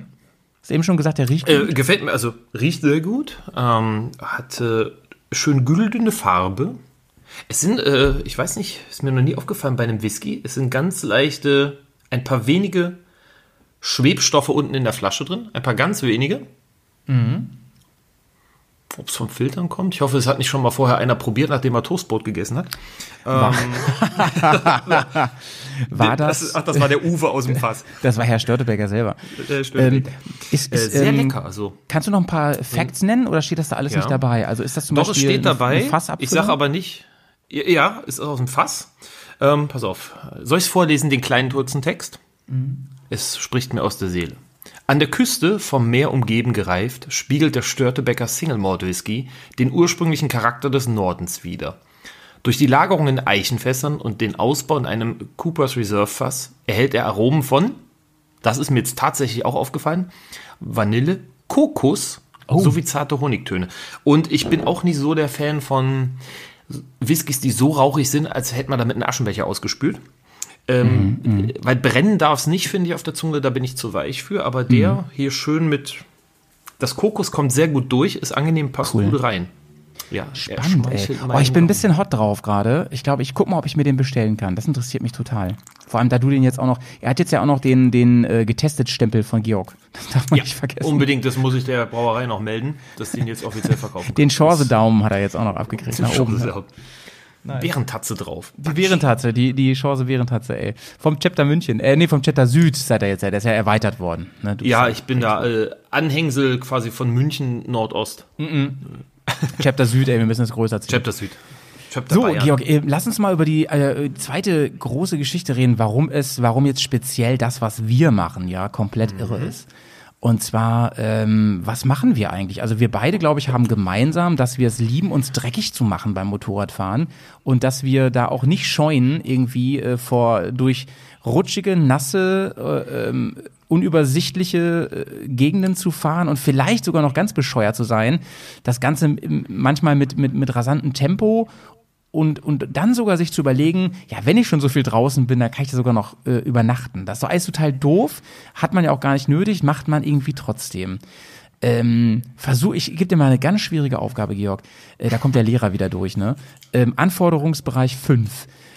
Kann ich das im Homeschooling machen? Oder muss ich das? Ja, das wir, wir machen das ja hier online, ne? Ähm, und, die, und, und die Frage ist, kannst du mir in wenigen Sätzen sagen, warum du das machst? Ich weiß, dass du es in vielen Sätzen bestimmt könntest, aber versuch's mir in wenigen. Ähm, Offroad fahren macht tierisch Spaß. Es ist eine Herausforderung mit der dicken, schweren Maschine statt mit einer Sport-Enduro. Man könnte es günstiger und äh, einfacher machen mit einem leichteren Bike. Aber irgendwie vom ersten Mal mit der dicken im Gelände hat mich das gereizt und das mit der weiterzumachen. Ähm, Ich finde es wesentlich spaßiger, als Mhm. auf der Straße zu fahren. Also vor allem, wenn es im Gelände so ein bisschen so Trial-Sektionen ist. Ja, ja, ja. Den ganzen Tag Schotterwege geradeaus fahren, das ist am Anfang schön, aber dann mag ich doch eher so ein bisschen was, Ja, wo ja, man ja, auch was arbeiten muss auf dem Bike. Ja, ja. Unterschreibe ich komplett so, Georg. Unterschreibe ich komplett mega. Ähm, das wäre auch genau mein Grund. Ich hätte aber noch ein paar Gründe dazu. Ähm, Unbedingt. ich lieb das auch noch in der Gruppe vor allen Dingen. Also alleine gar Mhm. nicht mal so. Nee. Ähm, und richtig schwierige Sachen habe ich auch noch nie alleine gemacht. Ich habe immer mindestens eine Person dabei. Allein schon aus Sicherheitsgründen. Und ich liebe diese Team Spirits Events so, ne? Und das ist auch der Grund, warum ich das bei diesen äh, Filmen, die ich mache, warum ich das immer so sehr in den Fokus nehme. Dieses so, ich, ich brauche jetzt meine meine meine Hood, so meine Gang, meine ich, ne? Ähm, meine Jungs äh, oder meinetwegen auch Mädels, die ähm, an meinem Motorrad ziehen, ziehen, drücken, irgendwas zerren, damit man aus dieser Scheiße rauskommt. Und gerade Situationen, bei denen man fahrerisch überfordert ist, die zu meistern durch, durch, durch das Team, das sind Sachen, die erlebe ich sonst nirgends in dieser Form. Ich erlebe die sonst nirgends in dieser Form. Ähm, und das schweißt so zusammen. Das kann auch Gruppen zerstören, habe ich auch schon am eigenen Leib erfahren, dass das äh, ganze Gruppendynamiken komplett den Bach runtergingen. Ähm, deswegen noch die nächste Frage, warum sollte man das tun? Ist das nicht doof? Nee, ähm, ich habe es halt schon viel, viel überwältigend viel mehr erfahren, dass es eine Gruppe total zusammenschweißt und dass man am Ende des Tages äh, wirklich da sitzt ähm, im Camp und oder meinetwegen auch im Hotel, frisch geduscht, auch schön, ja, und dann denkt, ähm, ey, das haben wir echt geschafft, heute zusammen, ne, so. Und das ist was, ey, das ist ein Gefühl, dass das, das bringt mich jedes Jahr wieder aufs Moped, so. Echt. Da, da kann ich mich dir auch nur anschließen. Ich wusste jetzt nur nicht, wann, äh, ab welchem Punkt aus fast dich kurz, fast dich lang wird. Ähm. Ja, Äh, deswegen nee, hast nee, du auch die Aufgabe. Ich, für mich wäre die Ach so, unlösbar. Ja. Ach so, okay. Nee, äh, das stimmt. Und ich finde auch, dass, ähm, auch wenn man sich nicht kennt und man in so Situationen oder Ja. an so bei irgendeinem Event an Stationen hängt, wo es knifflig wird und man vielleicht auch auf die Hilfe anderer angewiesen ist, Ja. Dass beim Geländefahren eher zusammenschweißt. Mhm. Ähm, eher noch als beim Straßefahren. Und wenn man beim Straßefahren in einer nicht homogenen Gruppe ist, glaube ich, so wie du das auch sagt, es gibt das ganz schnell Knatsch. Ja. Dieses Gruppenfahren in der Straße ist von so vielen so unterschätzt. Die sagen, oh, komm, wir packen uns zusammen und fahren eine Runde im Haufen. Aber ich Ja. glaube, das gibt so oft Stunk und weil es wirklich sehr, sehr schwer ist. Und im Gelände, ja, dann steigt, steigen die anderen ab, dann packen die mit an und schieben einen rauf, einen runter. Ja. Ja, oder es führt halt auch einfach zu sehr lustigen Sachen, wie was wir da bei Ja, der Litischnicke hatten, Ja, ja, mit ja, dem ja. Video, wo man es bei mir gesehen hat. Das war ganz wenn man einfach mal das Hirn nicht einschaltet und dreimal im Matsch liegt und zweimal aus der gleichen Stelle da nicht rauskommt und der Rest einfach daneben steht und lacht, aber man weiß halt, ja, ich hätte genauso daneben gestanden und gelacht. Und danach fährt man als Gruppe einfach wieder weiter und äh, genießt die nächsten Stellen, die halt herausfordernd sind. Und man lacht da halt dann drüber. Ja, ja. Solange nichts passiert, ist es auch alles irgendwo, finde ich, schön und lustig. Und das macht Wieder- auch das Geländefahren Ja. aus im Team. Alleine Wie- Wieder nee, kom sollte man komplette Zustimmung, äh, Georg. Auf jeden Fall.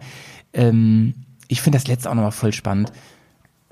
Guck mal, wenn man auf, also ich habe in, mein, in meiner Biker-Karriere sehr schlechte Erfahrungen gemacht mit einer Truppe auf der Straße.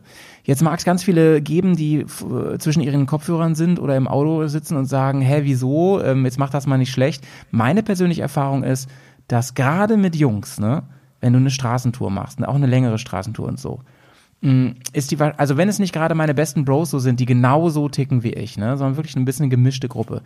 Ich weiß nicht, da sind immer ein paar dazwischen und im schlimmsten Fall sind sogar ein paar mehr, die ein Ego-Problem haben, weißt du? Und die, denen das ganz, ganz wichtig ist, ähm, auf der Straße als toller Hecht dazustehen, indem sie riskante Dinge tun. Und das hat eine andere Qualität als im Gelände. Wenn ich zum Beispiel im Gelände bin, so wie du auch sagst, immer mit einem kleinen Lächeln und Augenzwinkern dabei, ne, dann, ich mache ja die ganze Zeit Sprüche, ne, dafür kennen mich auch meine Jungs und so und ich glaube, ich hoffe, sie, sie mögen das auch ein bisschen. Ich mache ja ständig solche Sprüche wie, so, Achtung, jetzt kommt der Chef, jetzt könnt ihr euch mal anschauen, wie das geht und so. Und ich mache ja immer sowas und es geht auch oft genug schief, ne. Und dann lacht man gemeinsam darüber. Aber das ist was ganz anderes, als wenn ich die ganze Zeit äh, auf der Straße Dinge tue, wo andere Verkehrsteilnehmer dabei sind und wo es ganz schnell richtig gefährlich auch für Außenstehende wird, als wenn ich da bei Schrittgeschwindigkeit oder unter 20 km/h im Gelände irgendeinen Trick versuche, um irgendwas hinzubekommen, wo ich im schlimmsten Fall halt mich sehr dreckig mache oder mal was abbricht am Motorrad. Das, so, das sind so die, die schlimmsten Fälle, ja. Ähm, das ist ein ganz wichtiger Punkt für mich, der, warum ich diese bekloppte Sache mache, ne? warum, ich- warum ich das mache abseits der Straße. Ich habe mal gleich mal eine Frage. Also erstmal, äh, die, nee, die erste Frage ist erstmal, Georg, teilst du das so? Ist das eine Erfahrung, die du auch gemacht hast? Ja, weil man, du arbeitest im Gelände einfach als Team mehr zusammen. Wenn ich in der Gruppe Ja, eine genau, Straßentour genau, mache, dann fährt trotzdem irgendwo jeder für sich. Ja, egal, ob da jetzt einer dabei ist, der irgendwie zeigen will, wie toll er ist, aber Ja. äh, du kommst halt außer bei einem Tankstopp oder beim Kaffee äh, irgendwo, Mhm. steigt keiner vom Bike und steht neben dir und quatscht. Und im Gelände hast du halt eben ganz oft diese Situationen, ne? Also wir reden jetzt, glaube ich, ja beide nicht von einer Motocross-Strecke, wo jeder einfach seine 438 Runden dreht. Nein. Ich meine, Äh, genau sondern das, was du vom, gesagt hast. Vom Ja. Geländefahren, genau. Mit Reisegepäck eventuell sogar, mit schweren Bikes und wo halt einfach Stellen kommen, wo du sagst, boah, komm hier. Der, der eine hat es vielleicht nicht gepackt, also den Rest der Gruppe, den wuppen wir da zusammen, Stück für Stück durch. Ja. Und das hast du halt immer wieder, je nachdem, wo du halt auch langfährst. Auf dem TED, ähm, auf normalen Touren und selbst ob beim Vier-Event oder auf irgendeinem Enduro-Parkgelände hier in Deutschland, da kommen halt so Sektionen. Ähm, So habe ich damals auch in Walle kennengelernt, 2015 auf dem GS Trophy Qualifier. Äh, da waren wir an der allerersten Station und äh, er fuhr genau vor mir, ja. Und dann kamen wir beide an der gleichen Stelle jeweils nicht hoch und haben uns da gegenseitig hochgehoben äh, oder hochgeschoben und geholfen. Und ab da sind wir nochmal zwei, drei Stationen zusammengefahren, bis uns unsere Individualplanung auseinandergeht. Ehrenmann der Walle. Grüße an dich, mein Lieber. Walle hat, Walle hat mich und unseren Podcast in seinem letzten Podcast mehrfach äh, sehr, sehr positiv erwähnt. Ne? Da möchte ich mich nochmal bedanken an der Stelle. Vielen, vielen lieben Dank. Und ich möchte, ich möchte wirklich nur ganz leicht spoilern, dass der Walle und ich gerade ein bisschen was planen. So. Und dann seid mal gespannt. Das, das wird sehr, sehr, sehr, sehr gut. Aber mehr, mehr darf und will ich dazu nicht sagen. Ähm, der arme Typ, ey, der, der auch, der wirklich sehr von Corona betroffen ist mit seinen ganzen Plänen und so. Ähm, Das stimmt. ich finde, das, weißt du, was mir gerade durch den Kopf gegangen ist? Das krasseste immer sind, es sind Überholvorgänge in solchen Truppen. Das ist immer das Im Schlimmste. Gelände oder auf der Straße jetzt? Nee, auf der Straße mit solchen, Ja. mit solchen Ego-Truppen unterwegs. Ey, das fand ich immer. Es geht, echt. das ist schon das erste Problem, in der Gruppe wird nicht überholt. Erster Fehler. Ja, ja. Ja, oder auch Weil jeder wenn, kann seine. auch wenn Autos überholt werden und so, weißt du, so nach dem Motto Ja. so, Hauptsache ich komme vorbei. Und dann ziehe ich ab, so. Und als Letzter, ich bin ganz auf der Letzte in Gruppen gewesen. Da musst du ja eh immer doppelt so schnell fahren wie die anderen, damit Genau. man dran bleibt. Ist ja so ein physikalisches Ding irgendwie, ne? Ziehharmonika-Effekt, so. Und dann immer, und dann machen die Überholvorgänge und dann ist es nämlich nicht so, dass die dann vorm, also ne, die, die entsprechenden Leute, dass die dann vor dem Auto wieder ein bis, bisschen langsamer fahren, dass erstmal alle überholen können. Nee, da wird richtig Gas gegeben, damit ich von der Strecke das meiste habe, so, damit ich möglichst schnell und so und am besten schon wieder den nächsten überholen. Und als letzter, als Lumpensammler, bist du eigentlich immer nur unter Stress. Das Durchgehend, hasse ja. ich, das hasse ich. Ja. Und man sagt ja auch, ja, der Letzte fährt der hinten oder irgendwie sowas wird auch oft gemacht. Nee, der, oder äh, der, der, der, der Schwächste oder der Unsicherste oder der Fahranfänger. Riesenfehler. Also man muss, man muss wirklich sagen, und du könntest ja seitenweise füllen über, was macht Sinn und was macht keinen Sinn, was ist richtig und falsch beim, bei Gruppenausflügen. Wenn das keine feste, eingeschweißte Truppe ist, die sich kennen, die genau wissen, jeder fährt so und so schnell und selbst wenn sich die Gruppe mal zerreißt, ist überhaupt kein Problem. Der zweite Teil der Gruppe, der findet sich da und da ein. Wir haben genau gebrieft, wo machen wir einen Treffpunkt aus, wenn es Ja. sich zerreißt, wo machen wir die erste Pause und so weiter. Ähm, das geht ganz oft in die Hose. Es ist mindestens dann immer einer dabei, ähm, der danach sagt, fahre ich nicht mehr mit mit denen. Und das muss überhaupt nichts äh, Böswilligkeit untereinander sein, aber es ist halt wirklich immens unterschätzt. Gruppenausflüge, ähm, wenn sich die Leute nicht von Ja. ihren Fahrstilen gleichen und auch noch kennen. Und vor allem, wenn je größer die Gruppe ist, umso schwieriger. Und da geht es bei Überholmanövern, bei der reinen Straßenverkehrsordnung, beim Abbiegen, bei allem schon los. Das sind so viel Stolperfallen, die einem und gerade Fahranfängern die Lust am Gruppenfahrten so verderben können. Ja. Also Gruppenfahrt ist mehr zurückstecken als äh, drauflegen im Vergleich zum Individualfahren. Also, aber das Ah, unterschätzen halt viele. Ja, äh, und im Gelände kommt da einfach Tempo raus, ne? Hast, haben, haben wir, glaube ich, beide ganz gut rausseziert aus der Nummer, weil, ähm, ja, mit mein, also mit, mit meinen Jungs von hier aus Bremen, ähm, da kann ich sehr gut Straße fahren, richtig gut. Wir passen echt aufeinander auf und wir haben sowas einfach ganz tief einprogrammiert, dieses, ähm, ich warte immer an Stellen, so dass, dass die Gruppe nie komplett auseinandergerissen wird. Das immer, also jeder, jeder muss immer auf seinen Hintermann aufpassen, dass der noch im Rückspiegel ist. So, das ist wichtig.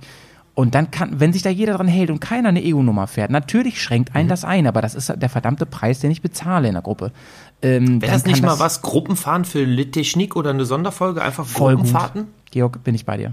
Bin ich bei dir. Können wir ich hab noch, zusammen was vorbereiten? ähm, ich hätte dich auch gern dabei. Und ich habe noch ein, äh, ein anderes Thema. Ähm, bitte erinnere mich gleich nach, dem- nach dem Podcast im, im, im, im Nachgespräch dran. Ich habe noch so ein anderes Thema. Da hätte ich dich auch unbedingt gern dabei. Ähm, aber das, ich möchte gar nicht, dass das, dass das vorher schon irgendwie, also nee, das möchte ich äh, vorher gar nicht groß ankündigen, weil ich glaube, dass das auch vielen auf dem Herzen liegt und eigentlich so ein alltägliches Ding ist. Ähm, aber lass mal zurück ins Gelände gehen. Wir ähm, haben eben schon darüber gesprochen, dass dieses Team-Ding da etwas ist, was uns beiden auf jeden Fall davon krass überzeugt, immer wieder zu sagen, ich mach das wieder, ich mach das wieder, ich mach das wieder. Ähm, und ich will wieder. Und ich freue mich jedes Mal ein Ast ab. Ich bin gerade tief enttäuscht, dass ich nicht zu diesem Event kann, wobei das ja schon wieder ein bisschen was anderes ist. Aber das geht auch in die Richtung. Zum Beispiel gibt es bei diesen Events, ne, Motocross-Strecke oder sowas wie beim Vier, da gibt es halt auch immer diese, die in Volltempo ihre Runden drehen. Ne? Die nerven mich übrigens auch richtig ab. Die nehmen oft gar keine Rücksicht und so auf langsame Fahrer, auf Anfänger und sowas.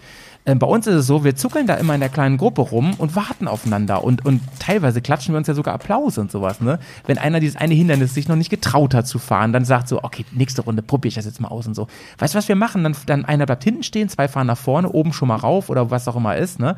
Und dann so steigen die ab, machen sich bereit, um dem zu helfen. Und dann macht er das. Und wenn der das schafft, dann wird applaudiert und dann wird das zusammen zelebriert und nicht nach dem Motto, so, ich hab das jetzt, wann, wo bleibst denn du? Weißt du, so, das ist doch scheiße. Da hab ich auch keinen Bock drauf. Ich glaube, dass man in der Gruppe oder in einem, in einem Team, was sich kennt, auch weniger Hemmung hat als ähm, und mehr Vertrauen in die anderen und deren Meinung, als wenn man halt so anonyme Fahrer ist, wie bei Ja. so einem Event, völlig egal, was das ist, wo halt viele Fremde bei sind, die man nicht kennt. Dann ist man vielleicht durch irgendeinen so einen Rowdy auch ein bisschen eingeschüchtert, wenn man nicht angepisst ist durch den, weil er in der Start-Zielgeraden in Anführungsstrichen äh, immer auftreten den Leuten die Schottersteine um die Ohren schmeißt, obwohl es explizit verboten ist. Ich finde es echt, also ich muss mich, ich muss mal ranten kurz, Manche ja. Dieser kleine Asso, ja, der, äh, wenn, wenn du mich jetzt hörst, ja, du, beim, du, der beim letzten Reise Enduro Festival, ne, da mit deiner KTM meintest, du musstest nur ballern die ganze Zeit, ne, als ich zum Beispiel, und das ging noch anderen auch noch so, ne, in der Kurve vorbei und als ich mir meinen Handhe Handhebel abgebrochen habe und da äh, in der Karre eingeklemmt war mit dem Handgelenk, Ey, und der, der da noch nicht mal angehalten hat, ne? Also ich meine, das wenigste, was man machen kann, ist ja wohl anhalten, damit man nicht über Leute rüberfährt, ne? Sondern einfach wirklich am besten noch sich beschweren, dass man die Frechheit hat zu stürzen und im Weg zu liegen. Also ganz ehrlich, ey, wenn du das hörst, schäm dich. Schäm dich. Radio geht ins Ohr, bleibt im Kopf, oder wie war das? ja, aber äh, komischerweise, das ist echt blöd, wenn du auf so einem Event immer so einen Ausreißer hast, der meint, er wäre damit cool, wenn er sich gegen die Regeln und anders als alle anderen verhält. Der kann ja Gas geben, der kann ja sein Tempo fahren, aber zum Beispiel, wenn du diesen Einstiegspunkt in eine Strecke hast und heißt, hier wird Schritttempo gefahren, hier wird normal gefahren, da sitzen vielleicht auch die mit der Registration und so weiter. Und dann hast du einen, der genau da, weil er denkt, alle klatschen Applaus, den Hahn aufreißt und einfach den Leuten den Dreck entgegenbläst.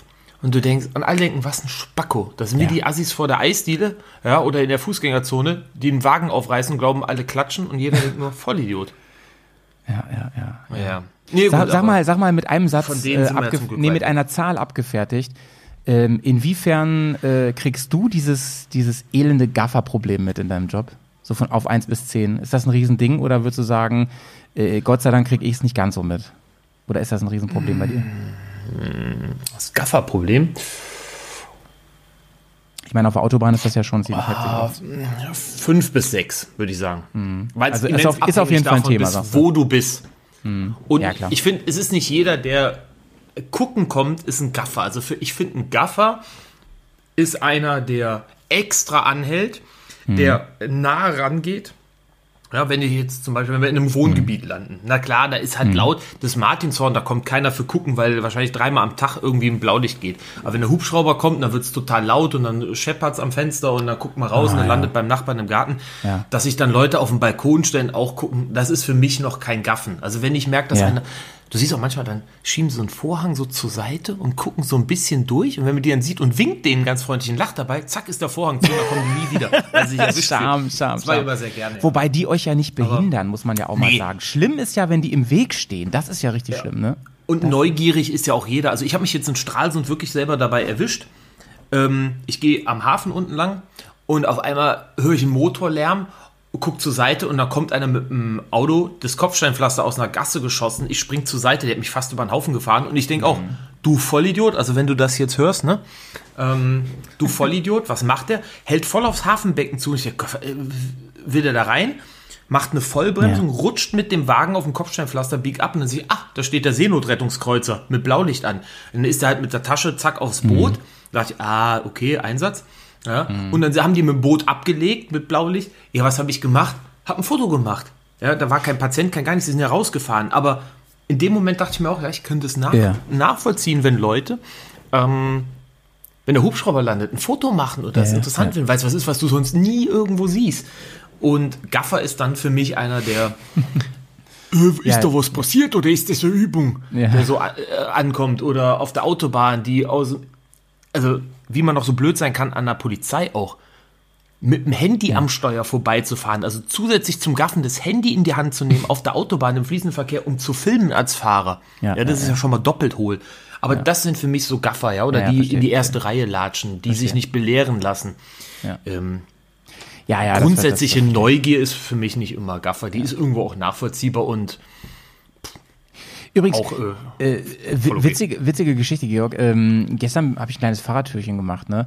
Ähm, Bin ich an so einem äh, Bremer Strand vorbeigefahren, an der Weser, also ein bisschen auswärts von Bremen. Da gibt es einen ganz, ganz feinen Strand und da gibt es ganz große Wiesenflächen an dem Strand.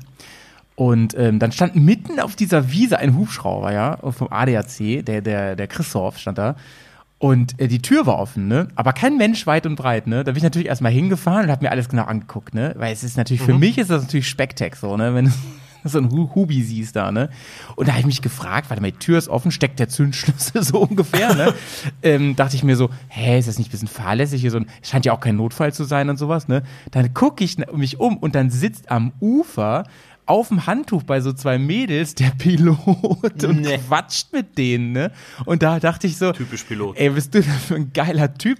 Haben die dir einfach zugewunken und du mal so, ja, warte, ich lande mal kurz. Wahrscheinlich kannte er die oder keine Ahnung. Ich will ihm jetzt bloß nichts vorwerfen. Wahrscheinlich äh, ist das alles legitim und so. Aber ich, ich fand es irgendwie witzig, als wenn einer mit seinem Auto mal eben so kurz irgendwo so anhält und Hallo sagt, ne? Landet der da mit dem Hu- Hubschrauber? naja.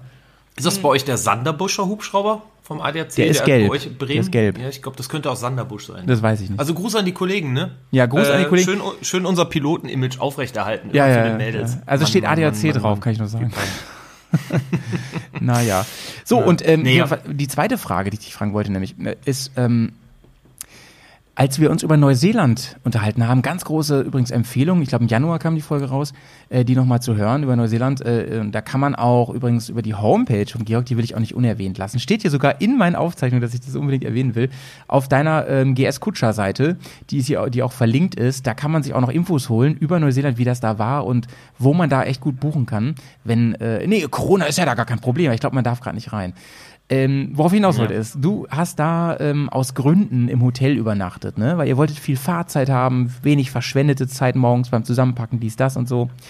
Aber ich habe dich in dem Zusammenhang gar nicht gefragt, bist du denn sonst schon so ein Campingtyp oder sagst du, nee, ich bin eher so der, ähm, ja, ich nehme mir lieber ein Zimmer mit, mit, mit der Dusche und dem, dem Bett. Wie ist das bei dir? Ja, so, so gemischt. Also ich muss sagen, ich bin da schon eher der Bequemere geworden. Man wird ja auch älter, ne? Man, man, man wird Ähm, älter, ja, ja. Also ein guter Mischmasch aus beiden ist okay. Ich könnte mir jetzt aber nicht vorstellen, drei Mhm. Wochen lang Biwak. nur aus dem Zelt, nur, genau. ja, dann kommt es auch wieder drauf an, ist man irgendwo, also wenn es brüllend heiß ist oder wenn es nur nass und nur kalt ist, dass du ständig die nassen Klamotten hast. Das wäre beides ein Grund für mich zu sagen, Ja, wenn ich das schon vorher weiß, ja, ja, ja. dann freue ich mich nicht aufs Zelt. Jetzt fährt man zu so einem Ding wie ein 4-Event oder sowas, ne? Oder hier GS Trophy Qualifier oder keine Ahnung, Tour Take Travel Event, dass man sagt, hey, ein Wochenende im Zelt, wenn es regnet, dann ist es halt so. Völlig wurscht. Ähm, aber von vornherein etliche Nächte im Zelt, boah, ja, weiß ich nicht. Ich glaube, da würde ich, wie wir das auch in unserer Finnland-Russland-Tour hatten, dann ist da mal Zelten am Strand bei, dann ist da aber auch mal, auch gut, auch wenn es ein russisches ist, aber dann ist da auch mal ein einfaches Hotel bei oder mal so eine Blockhütte in Finnland oder so. Ähm, Gerade in der Gruppe, finde ich, ist es dann eigentlich auch schon wieder netter. Ähm, es kommt immer drauf an, ja, aber ich bin jetzt, was mir fehlt, ist das Abenteurergehen zu sagen, das ist mir völlig egal, ob ich fünf Tage die gleiche Unterhose anhab, ständig die nassen Stiefel morgens vorm Ja. Zelt habe oder im Zelt und ähm, nee, da bin ich Weichei, muss ich ehrlich zu, zugeben, ja. Ist es denn schon so, dass du, weil du das gerade sagst, da fehlt mir das Abenteuergehen, ne? Ähm, ist es denn schon so, dass du das, dass du aber grundsätzlich äh, Motorradtouren, weil du ja auch gerne abseits der Straße fährst, verbindest mit so einer gewissen ähm, Simplifizierung so deines Alltags? Ist das ein Thema? Weil dann kann man sich auch fragen, ähm, passend zu unserem Thema heute, ähm, ist es nicht total irre, auf so viel verzichten zu wollen? Weißt du, was ich meine? Das tust du ja eh, wenn du, weil, also ich, ich schätze dich jetzt schon so ein, äh, Georg, dass du jetzt nicht der bist, der immer ins Hilton muss oder so, weißt du? Nein, nein, äh, äh, Schickimicki brauche ich da überhaupt nicht beim Motorradfahren. Da wird mir eher noch das schlechte Gewissen plagen, wenn ich mit den dreckigen Ja. Enduro-Stiefeln da durch ein feines Hotel laufe. Ja, ja, genau. Dann lieber eine ganz einfache Absteigeherberge oder bei irgendeinem Rentnerpärchen, die eine Anliegerwohnung dann da haben. Ähm, äh, äh, völlig wurscht. Nein, das ist auch, ähm, da braucht überhaupt kein Luxus, auf einem Urlaub bei zu sein, bei einer Motorradtour. Das nicht. Ähm, wenn man eine reine Straßentour macht und sagt, jetzt oh, können wir uns auch mal einen Wellnessabend irgendwo, ja klar, wenn das Hotel schön Sauna und Pool hat, sagt man auch nicht nein. Aber das brauche ich nicht beim, bei einer Motorradtour oder bei einem Urlaub. Und ich habe auch kein Problem damit, äh, wenn es jetzt über ein paar Wochen man unterwegs ist und du hast halt Dosenfutter, du hast halt mal irgendwo was Einfaches zu essen und gehst nicht irgendwo immer schick in ein Restaurant, sondern man futtert sich so kreuz und quer durch die Gegend, erlebt was, lernt, äh, lernt Land und Leute so ein bisschen kennen, ähm, ist auch mal abseits äh, der ganzen touristischen Sachen, was man im Gelände ja eh öfters ist, ja? je nachdem, wo man auch Ja, ja, hinfährt. genau, genau. Man hat halt nicht diese Hauptmotorrad-Touri-Routen. Und ähm, auch mit der Unterkunft, ganz einfach, reicht da völlig aus. Aber immer Zelt aufbauen, Zelt abbauen und bei, bei Regen, also dieses, es regnet und ich muss im Regen mein Zelt aufbauen. Ich bin eh schon nass. Ich weiß Ja, ja. am Nachmittag schon, morgen früh werden meine Klamotten immer noch nass, nur zusätzlich auch noch kalt sein. So. Oh Gott, jetzt habe ich Whisky in der Nase. ja. Das ist ja widerlich. Prost. Oh Gott. Oh, oh Gott. Hast du schon mal Whisky in der Nee, Nase ähm, gehabt? Das ist ja total uncool, ey. Oh Gott, oh Gott. Ja, also das, wie gesagt, das kann mal sein, aber Mhm. wenn ich mich zu Urlaubsbeginn und fahre da runter in mein Zielland schon drauf einstelle, ja, das wird die halbe Zeit so sein. Ja. Boah, nee, da bin ich, da bin ich echt muschi. Darf man das Aber, sagen? aber ja, auf jeden Fall. Ja. Aber du ähm, sagst ja selber, ähm, du hast schon schlechtes Gewissen, wenn du da, ähm, also für dich passt das auch nicht richtig zueinander, dass du sagst, ich fahre die ganze Zeit Offroad und würde dann in so ein Schickimicki-Hotel, äh, weißt du, so, so, so die, die, ähm, die dreckigen Boots äh, vorm verspiegelten Hightech-Bad im, im, im, im Radisson, so. Das passt für dich auch nicht so richtig. Ähm, du gehst dann auch gerne in die Ab und ich habe da vollstes Verständnis für dich, da ist auch jeder anders, aus verschiedensten Gründen. Trotzdem, ähm, würde ich schon eine Linie da ziehen. Also ähm, wenn ich in Unterkünften bin, ich liebe auch ähm, Airbnb so, also dieses ganze so ähm, privat irgendwo, pri- halb privat, halb kommerziell irgendwo zu übernachten, so ein bisschen bei den Leuten reinzugucken, finde ich super spannend, gerade im, gerade im An- Ausland, so mit anderen Kulturen und sowas. Ähm, ich finde auch Jugendherbergen manchmal total spannend. Wir waren mal im Kosovo in der Jugendherberge, das war echt Ui. ein Erlebnis. Ähm, auch mit so Schlafseelen und so. Das wieder, wobei das ist ein Problem mit dem ganzen Stuff, den du da hast. Da weiß man immer nicht, mit welchen anderen 20 Leuten übernachtest. Ja. Ist da wirklich noch alles an Equipment da? So böse das klingt, ja. Ähm, aber da, da denke ich mir schon so, wir haben ja diesen Wunsch alle danach, die, also Stichwort Abenteuerreisen, unseren Alltag ein bisschen zu simplifizieren. Für mich ist es sehr wichtig. Das muss nicht immer dieses super Hardcore-Wildcampen sein. Das muss echt nicht sein. Kann auch ein sehr guter Campingplatz sein, kann auch, ein, kann auch mal ein nettes Hotelchen sein. Ich liebe ja Gasthöfe, so richtig urige Gasthöfe. liebe Ja, oh, super. Ja, mega. Am besten mit Restaurant drin und so, wo man da abends das Schnitzelchen isst und, und das, das kalte Bierchen trinkt. Das ist schon richtig fein.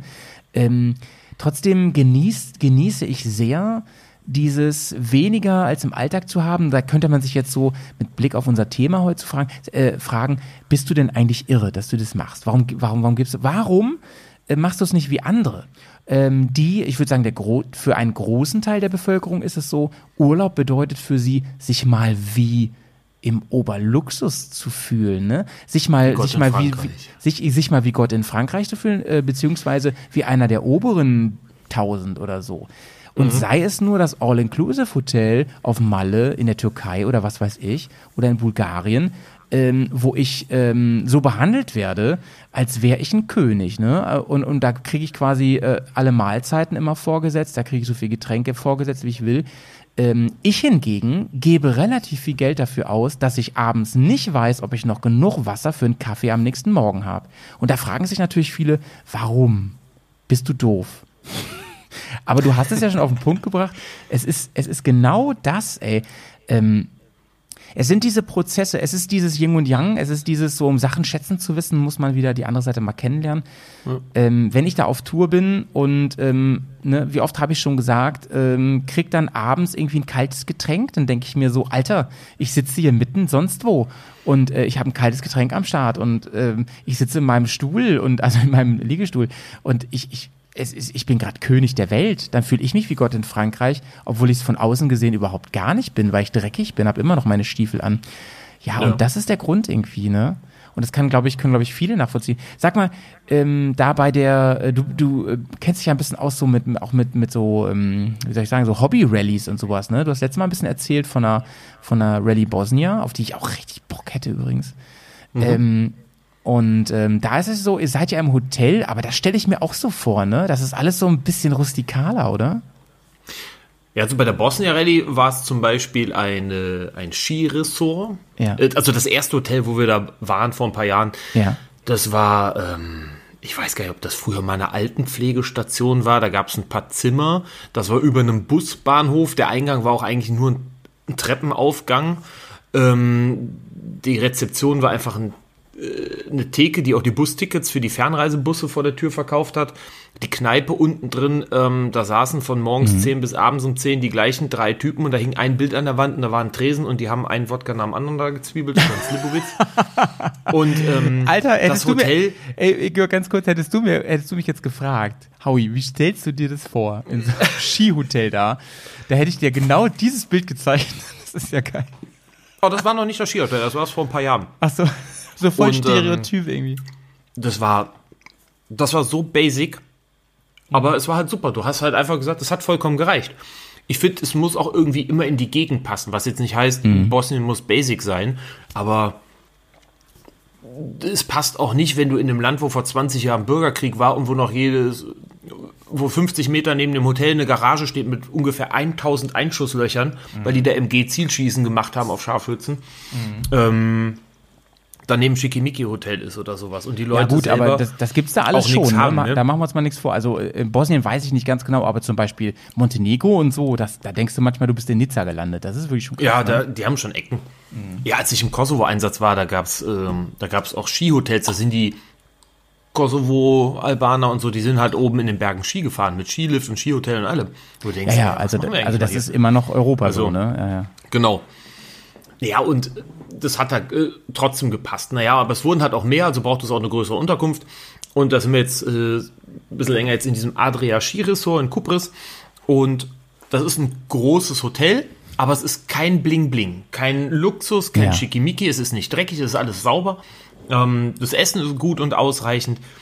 Aber es ist halt einfach Standard und passt. Der Wirt kann super Deutsch, der ist todfreundlich und sehr bemüht. Und ähm, ja, das, ich finde, das passt einfach. Und das reicht völlig. Das reicht völlig. Ey, wit- witzige- und bei so einem ja, ja, Event, du, brauch, also, ja, du brauchst bei so einem Event eine Möglichkeit, um gescheites Briefing machen zu können. Ähm, Ja. Und dass die Leute halt auch ordentlich pennen, wenn sie jeden Tag eigentlich 10 bis 12 Stunden Mhm. auf dem Bock sitzen im Gelände. Und reicht dann da völlig. Gutes Essen abends, satt werden ist wichtig. Nicht High Quality, es muss schmecken Ja. und du musst satt werden einfach im Urlaub, finde ich. Ja, ja, auf jeden Fall. Ich, also, ne?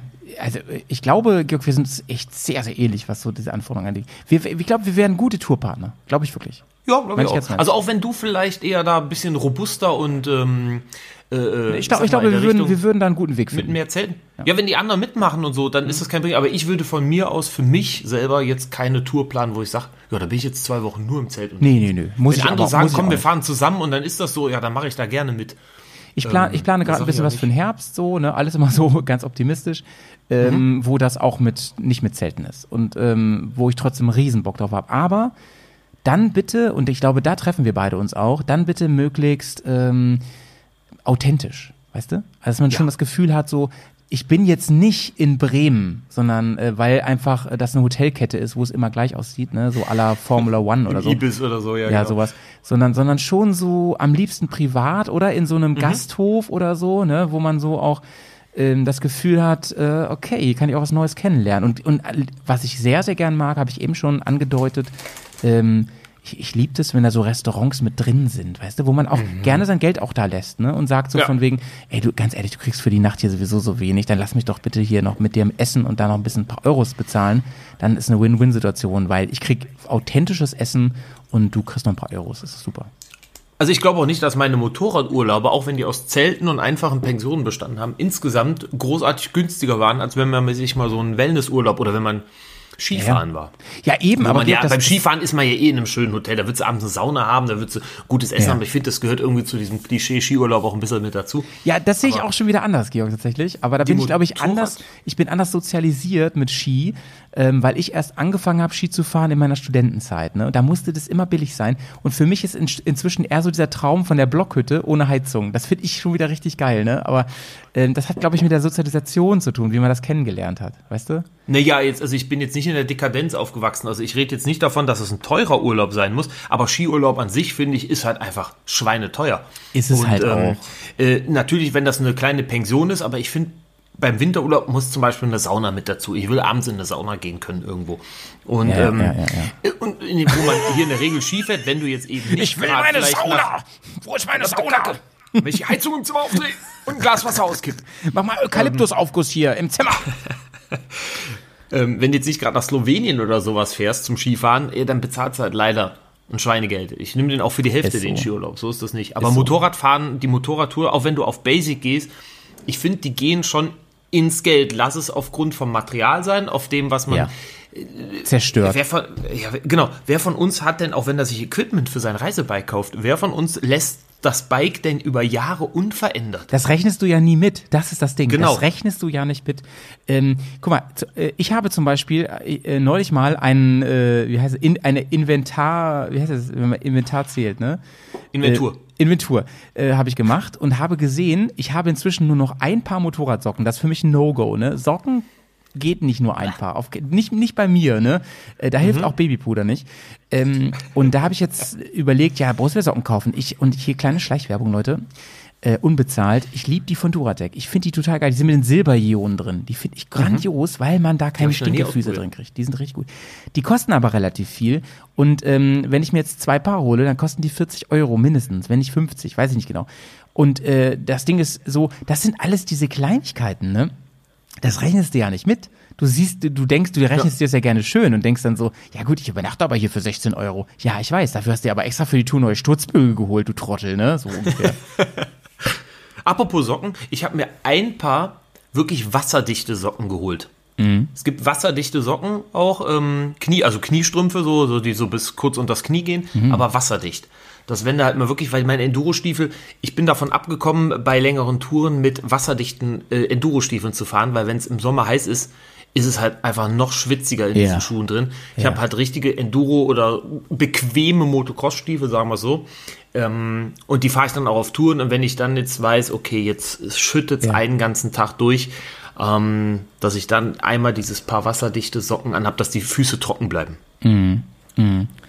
Ey, trockene Aber die Füße, kosten auch 50 Euro das Paar. unbezahlbar. Unbezahlbar. Ja.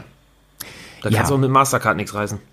So, ähm, man fängt mit dem Hobby neu an. Wir sind da jetzt so über die Jahre da immer mehr reingewachsen und so, ähm, haben uns dran gewöhnt, sehr viel Geld dafür auszugeben. Ich sag mal nur Anzug, ja.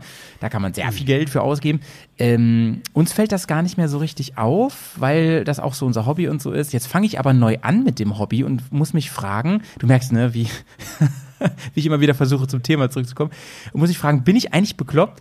Ähm, ich muss so viel Geld dafür ausgeben, ähm, damit ich, damit ich einen furchtbaren Urlaub habe, ja. Ich, ich simplify mein Leben. Ich habe kaum noch, ich habe weniger Luxus als zu Hause. Ähm, ich bin froh, wenn ich irgendwas zwischen die Beißer bekomme. Und ähm, die absolute Krönung ist, irgendwann mal kaltes Bier in der, in der Hand zu haben. Und ähm, all das, für all das gebe ich Unmengen Geld aus. Wenn ich jetzt sogar noch eine geführte Tour mache, ist es noch viel schlimmer.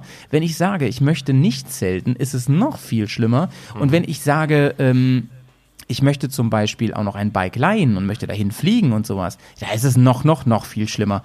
Und da fragt man sich, äh, was, wa- was, was soll das eigentlich? Ja, ja. Ja, stimmt, ja. Ja. Man könnte sich auch im T-Shirt, kurze Hose in klimatisiertes Auto setzen ja, oder fliegen einfach, weißt du? oder fliegen irgendwo hin, ja. Und das, aber das, das muss ich dir mal ganz ehrlich sagen, äh, also CO2-mäßig, ne, wird uns ja oft vorgehalten, ihr mit eurem Motorsport-Hobbys und so, ne. Aber ganz ehrlich, wenn ihr anderen, die das, die mir zu mir sagen, einmal oder zweimal im Jahr nach Griechenland fliegt, ja, da ist aber eure Bilanz aber deutlich höher, als wenn ich mit meinem Boxer durch die Gegend zuckel, ja. Die anderen fahren mit dem Auto in Urlaub, andere machen eine Schiffsreise, also das habe ich noch nie gemacht, das werde ich auch nie machen, eine Kreuzfahrt zum Beispiel. Ja, ist ein Riesending Ähm. so, ne. Also jetzt umweltmäßig, muss man sagen. Ja, davon mal abgesehen, genau, richtig. Ja. Ah, Jeder wie er will, halt- ne? Jeder wie er will. Ähm, wäre auch nichts für mich, aber das liegt mehr daran, weil mich da dieses Kreuzfahrtmäßige sehr an Cluburlaub erinnert. Und ich habe, ich weiß, wovon ich rede. Also ich habe Cluburlaub ausprobiert. Und äh, ist nicht so, dass ich von vornherein sage, nein, ich bin hier Fraktion Abenteuer. Nee, nee, ich habe das ausprobiert und äh, es gefällt mir halt gar nicht. Null. Ich habe sogar so richtig All-Inclu ausprobiert. Ich find's fürchterlich. Allein schon deswegen, weil ich anfange, morgens Alkohol zu trinken. und das kann ich halt als Motorradfahrer nicht, das darf man nicht und das ist auch nicht gesund ähm, für alle Beteiligten. Und ähm, das alleine ist schon gut. Wenn ich mit meinen Kumpels früher nach Dänemark gefahren bin, in so ein Haus für eine Woche, da glaubt man nicht, dass wir irgendwie zum Mittagessen noch kein Bier offen hatten, ne? So. ja, warum auch? Von daher ist Motorradfahren nicht für meinen will. Körper sehr gut. Oder so, ja. Das ist eigentlich nur die Flucht vom Alkohol, oder? Deshalb hast du dir ein Motorrad gekauft. Ja, das ist der einzige Grund und deswegen mache ich auch Podcasts. Ansonsten hältst du es auszuhalten. Auch die Whisky Time habe ich nur ähm, ähm, deswegen gemacht, damit ich vor der Halbzeit noch keinen harten Alkohol trinke. trinke. Zum Glück nimmst du ja oft genug morgens um neun mit nur einem Kaffee auf. So, und jetzt, äh, Explizit. jetzt, jetzt escalated unser Gespräch hier etwas quickly, aber ist okay. Ja. Ich denke, Ich glaube, dass das einfach, die, die Kosten gehören einfach, wenn man was gerne macht und hat da Spaß dran, dann gibt man auch gerne Geld dafür aus. Die anderen Leute sammeln irgendwie äh, Rolex-Uhren, äh, andere Leute haben fünf Ja. Autos zu Hause und Sportwagen, die anderen haben äh, 500.000 Einfamilienhaus und einen riesen Pool und Garten und stecken ihr ganzes Geld in Garten umbauen Ja. oder irgendwas. Naja, und wir haben halt ein Moped und äh, basteln da gern dran und äh, fahren das gern und müssen uns halt die Klamotten dafür kaufen. Es gibt genug andere Sportarten, die auch ein Schweinegeld kosten. Also ich finde jetzt nicht, dass das irgendwie ein Luxushobby ist, wo man hier sagt, äh, das kann man nur betreiben, indem man exzessiv Geld dafür Nee, nee, nee, ausgibt. das Also, kommt ganz drauf an, was für Ansprüche du hast. Und ich möchte noch Genau. mal betonen, und auch bei uns in der Bubble, also im direkten äh, Bersiversum, da sind ohne Ende Leute und, und vor denen habe ich unfassbar viel Respekt. Die sind auch wahrscheinlich viel cooler als ich, ähm, die mit viel weniger den gleichen Spaß haben. Und das ist auch völlig in Ordnung. Ich sage ja deswegen auch immer, Leute, ich mache das ja aus einem einzigen Grund, dass ich so immer so viel um, über Equipment rede und mir so viel kaufe, ja, weil ich das so einen scheiß Spaß dran habe. Das ist der einzige Grund. Ja. Ich habe mit dem Ja, Johnny Geld ausgeben wird mir die Hälfte auch völlig reichen. Also ja, auf jeden Fall. Ich habe mit dem Johnny ja auch- letzte Woche ähm, einen ganzen Abend mal wieder wiederholt nur über Klamotten geredet, weil für ihn gerade diese Frage ganz groß ist. Er will einen neuen Anzug schon wieder haben. Er ist unzufrieden. Er hat aber letztes Jahr erst einen neuen gekauft, ne? Ähm, aber da möchte ich mal einen guten Freund von mir, den Janosch, möchte ich mal zitieren. Der hat gesagt, ähm, Stichwort Skifahren, ja. Überleg mal, wie viele Leute für ihr Hobby Skifahren, was in der Regel 14 Tage im Jahr betrieben wird, wenn denn überhaupt, so viel Geld ausgeben, ne? Skier und Kleidung und so weiter, ne? Stattdessen, aber äh, dem entgegenstehend, fahren wir in der Regel sehr viel Motorrad, machen eine lange, mindestens eine lange Tour, wahrscheinlich mehrere. Ähm, ich mache auch noch viele so Wochenendgeschichten und sowas. Und, oder man fährt einfach mal nach Feierabend. Da fährst, also du bist ja in Bayern, mag ja anders sein, aber ich fahre nach Feierabend nicht mal eben eine Runde Ski. Das ist ja einfach nicht möglich so, ne? Und ähm, hier auch nicht. Für mich zu weit weg. so, und da will ich nur sagen, wenn ich mir Ski-Equipment für einen Taui hole, ähm, für 14 Tage, dann finde ich es fast schon legitim zu sagen, ey, dann kann ich auch, wenn ich es mir irgendwie leisten kann, 2000 Euro für meine ähm, Motorradklamotten, um, Helm, dies, das ausgeben, die sogar noch für meine Sicherheit sorgen. Nur mal das. Aber- das ist just my sense hier. Ich, ich, es gibt bestimmte Sachen fürs Moped, da gebe ich eigentlich schnell Geld für aus und denkt mir, oh, schon wieder oder hm, ja, muss das jetzt Tanken. sein? Ja, doch, hätte ich gerne. Einen Tank mache ich gar nicht. Und äh, alles gut. Und aber andererseits, genau wie du sagst, Klamotten. Ja, ich habe jetzt auch seit Jahren diesen BMW Rallye, aber so richtig zufrieden bin ich mit dem Ding nicht. Und schon gar nicht, wenn es kühl ist. Welchen hast du? Ja, ich, ähm, äh, Rallye den 3? blauen Rallye, ist das Rallye 3, glaube ich? Hast du diesen blauen? ja, genau. Ah, der hat Pets Ähm, auch, ja. ja, ja. Das ist ja eigentlich ganz schön, wenn es warm ist, ja, da ist auch gut, Ja. aber wenn es kühl ist, boah, ich- weiß nicht, was ich drunter anziehen soll. Ich Ja, ja, ja, komme nicht in, in einen Punkt, wo ich sage, ja, da würde ich auch bei 0 Grad äh, eine Tagestour mitmachen. Und ich höre immer wieder, dass Leute sagen, die kleinen Klamotten, die sind super, der Badlands oder sonst was, ja. Weißt du, wer gerade sein Badlands verkauft? Nee, Der Johnny. du. Okay, Johnny. nicht zufrieden. Äh, Okay. Nee, ähm, der ist eigentlich schon sehr zufrieden, aber es passt nicht zu seinen Anforderungen. Aber das kann ich dir auch nach dem Poddy nochmal kurz erzählen. Vielleicht ist Ah, ja ja. was für dich. Ich weiß nicht, ob ihr die gleiche Größe habt. Ich glaube, du bist relativ groß, Georg. Wir haben uns noch nie live Ja, getroffen. 1,90. nee, der passt dir nicht. Ja, aber das ist sowas, wo ich mir denke, boah, das ist knapp 2000 Euro für einen Anzug, wo ich seit Ewigkeiten mit hadere. Ne? Mich hat ja schon eigentlich, ich war ja froh, dass ich den damals im BMW als Auslaufmodell gekriegt habe, äh, weil der neue schon kam und dann für 20 Prozent weniger und fand, das war Krass, schon ganz schön viel krass. Kohle. Ja. Ähm, also ich bin immer noch der Meinung, wer billig kauft, kauft zweimal. Ja, ja, ähm, Gibt es bei ganz vielen Sachen, was natürlich nicht heißen soll, da fand ich eure Folge, wo wir das vorhin hatten, kleinere, leichtere oder günstigere Motorräder, ne, wo ihr die Reisemopeten mal verglichen habt, äh, eure, äh, äh, na, wie hieß es? Nicht schlafenden Hunde. Äh, wie habt ihr das genannt? die Anzüge meinst du? Nee, nee, bei den Reisemopeds, Entschuldigung. Ähm, Ach so, die Underdogs. Na, Underdogs. Gottgelig. Äh, genau, richtig. Äh, das war total interessant. Und hey, ja, wie viele Leute sagen halt auch, ey, ein 125er, 250er, 400 da reicht und die Obergrenze ist 8000 Euro oder keine Ahnung was. Ja, super, voll in Ordnung, finde ich gut. Und es funktioniert genauso. Ähm, wo ich dann auch manchmal denke, ja, genau, warum muss ich jetzt 2000 Euro für einen Anzug ausgeben? Nee, ähm, ja, aber so was richtig Geiles gefunden, wo ich sage, das taugt mir. Ich will auch keine fünf Garnituren unten hängen haben, wo ich bei jeder kleinen Wettsituation einen neuen Anzug anziehen kann. Ähm, hörst du mich noch? Ja, ne? Ja. Ja, okay, weil ich höre mich gerade nicht mehr. Aber ist ja nicht schlimm. Ähm, da bin ich komplett bei dir. Und in, äh, früher hätte man zu mir sagen können, ähm, was, du fährst einen Anzug, der teurer ist als dein Motorrad. Und heute äh, war's, ne? Und heute denke ich mir so, ja, warum denn nicht? Ich meine, das ist mein Körper, ne? So ein Motorrad kann ich mir auch neu kaufen, im schlimmsten Fall. Das ist total ähm, ähm, relevant irgendwie an der Stelle. Ich habe übrigens den Rallye 3 auch ganz lange gefahren. Viele Jahre habe ich den gefahren und ähm, fand den auch mal ganz gut. Aber heute denke ich mir so, heute, wo ich mal einen, einen noch teureren, hoch, hochqualitativen An Anzug äh, äh, trage, der ist halt echt auch mehr Mittelfeld. Ich finde vor allem die Regenlösung Mhm. total Banane bei dem Ding. Ich habe dann angefangen, wirklich auch drüber wieder Regenklamotten zu tragen.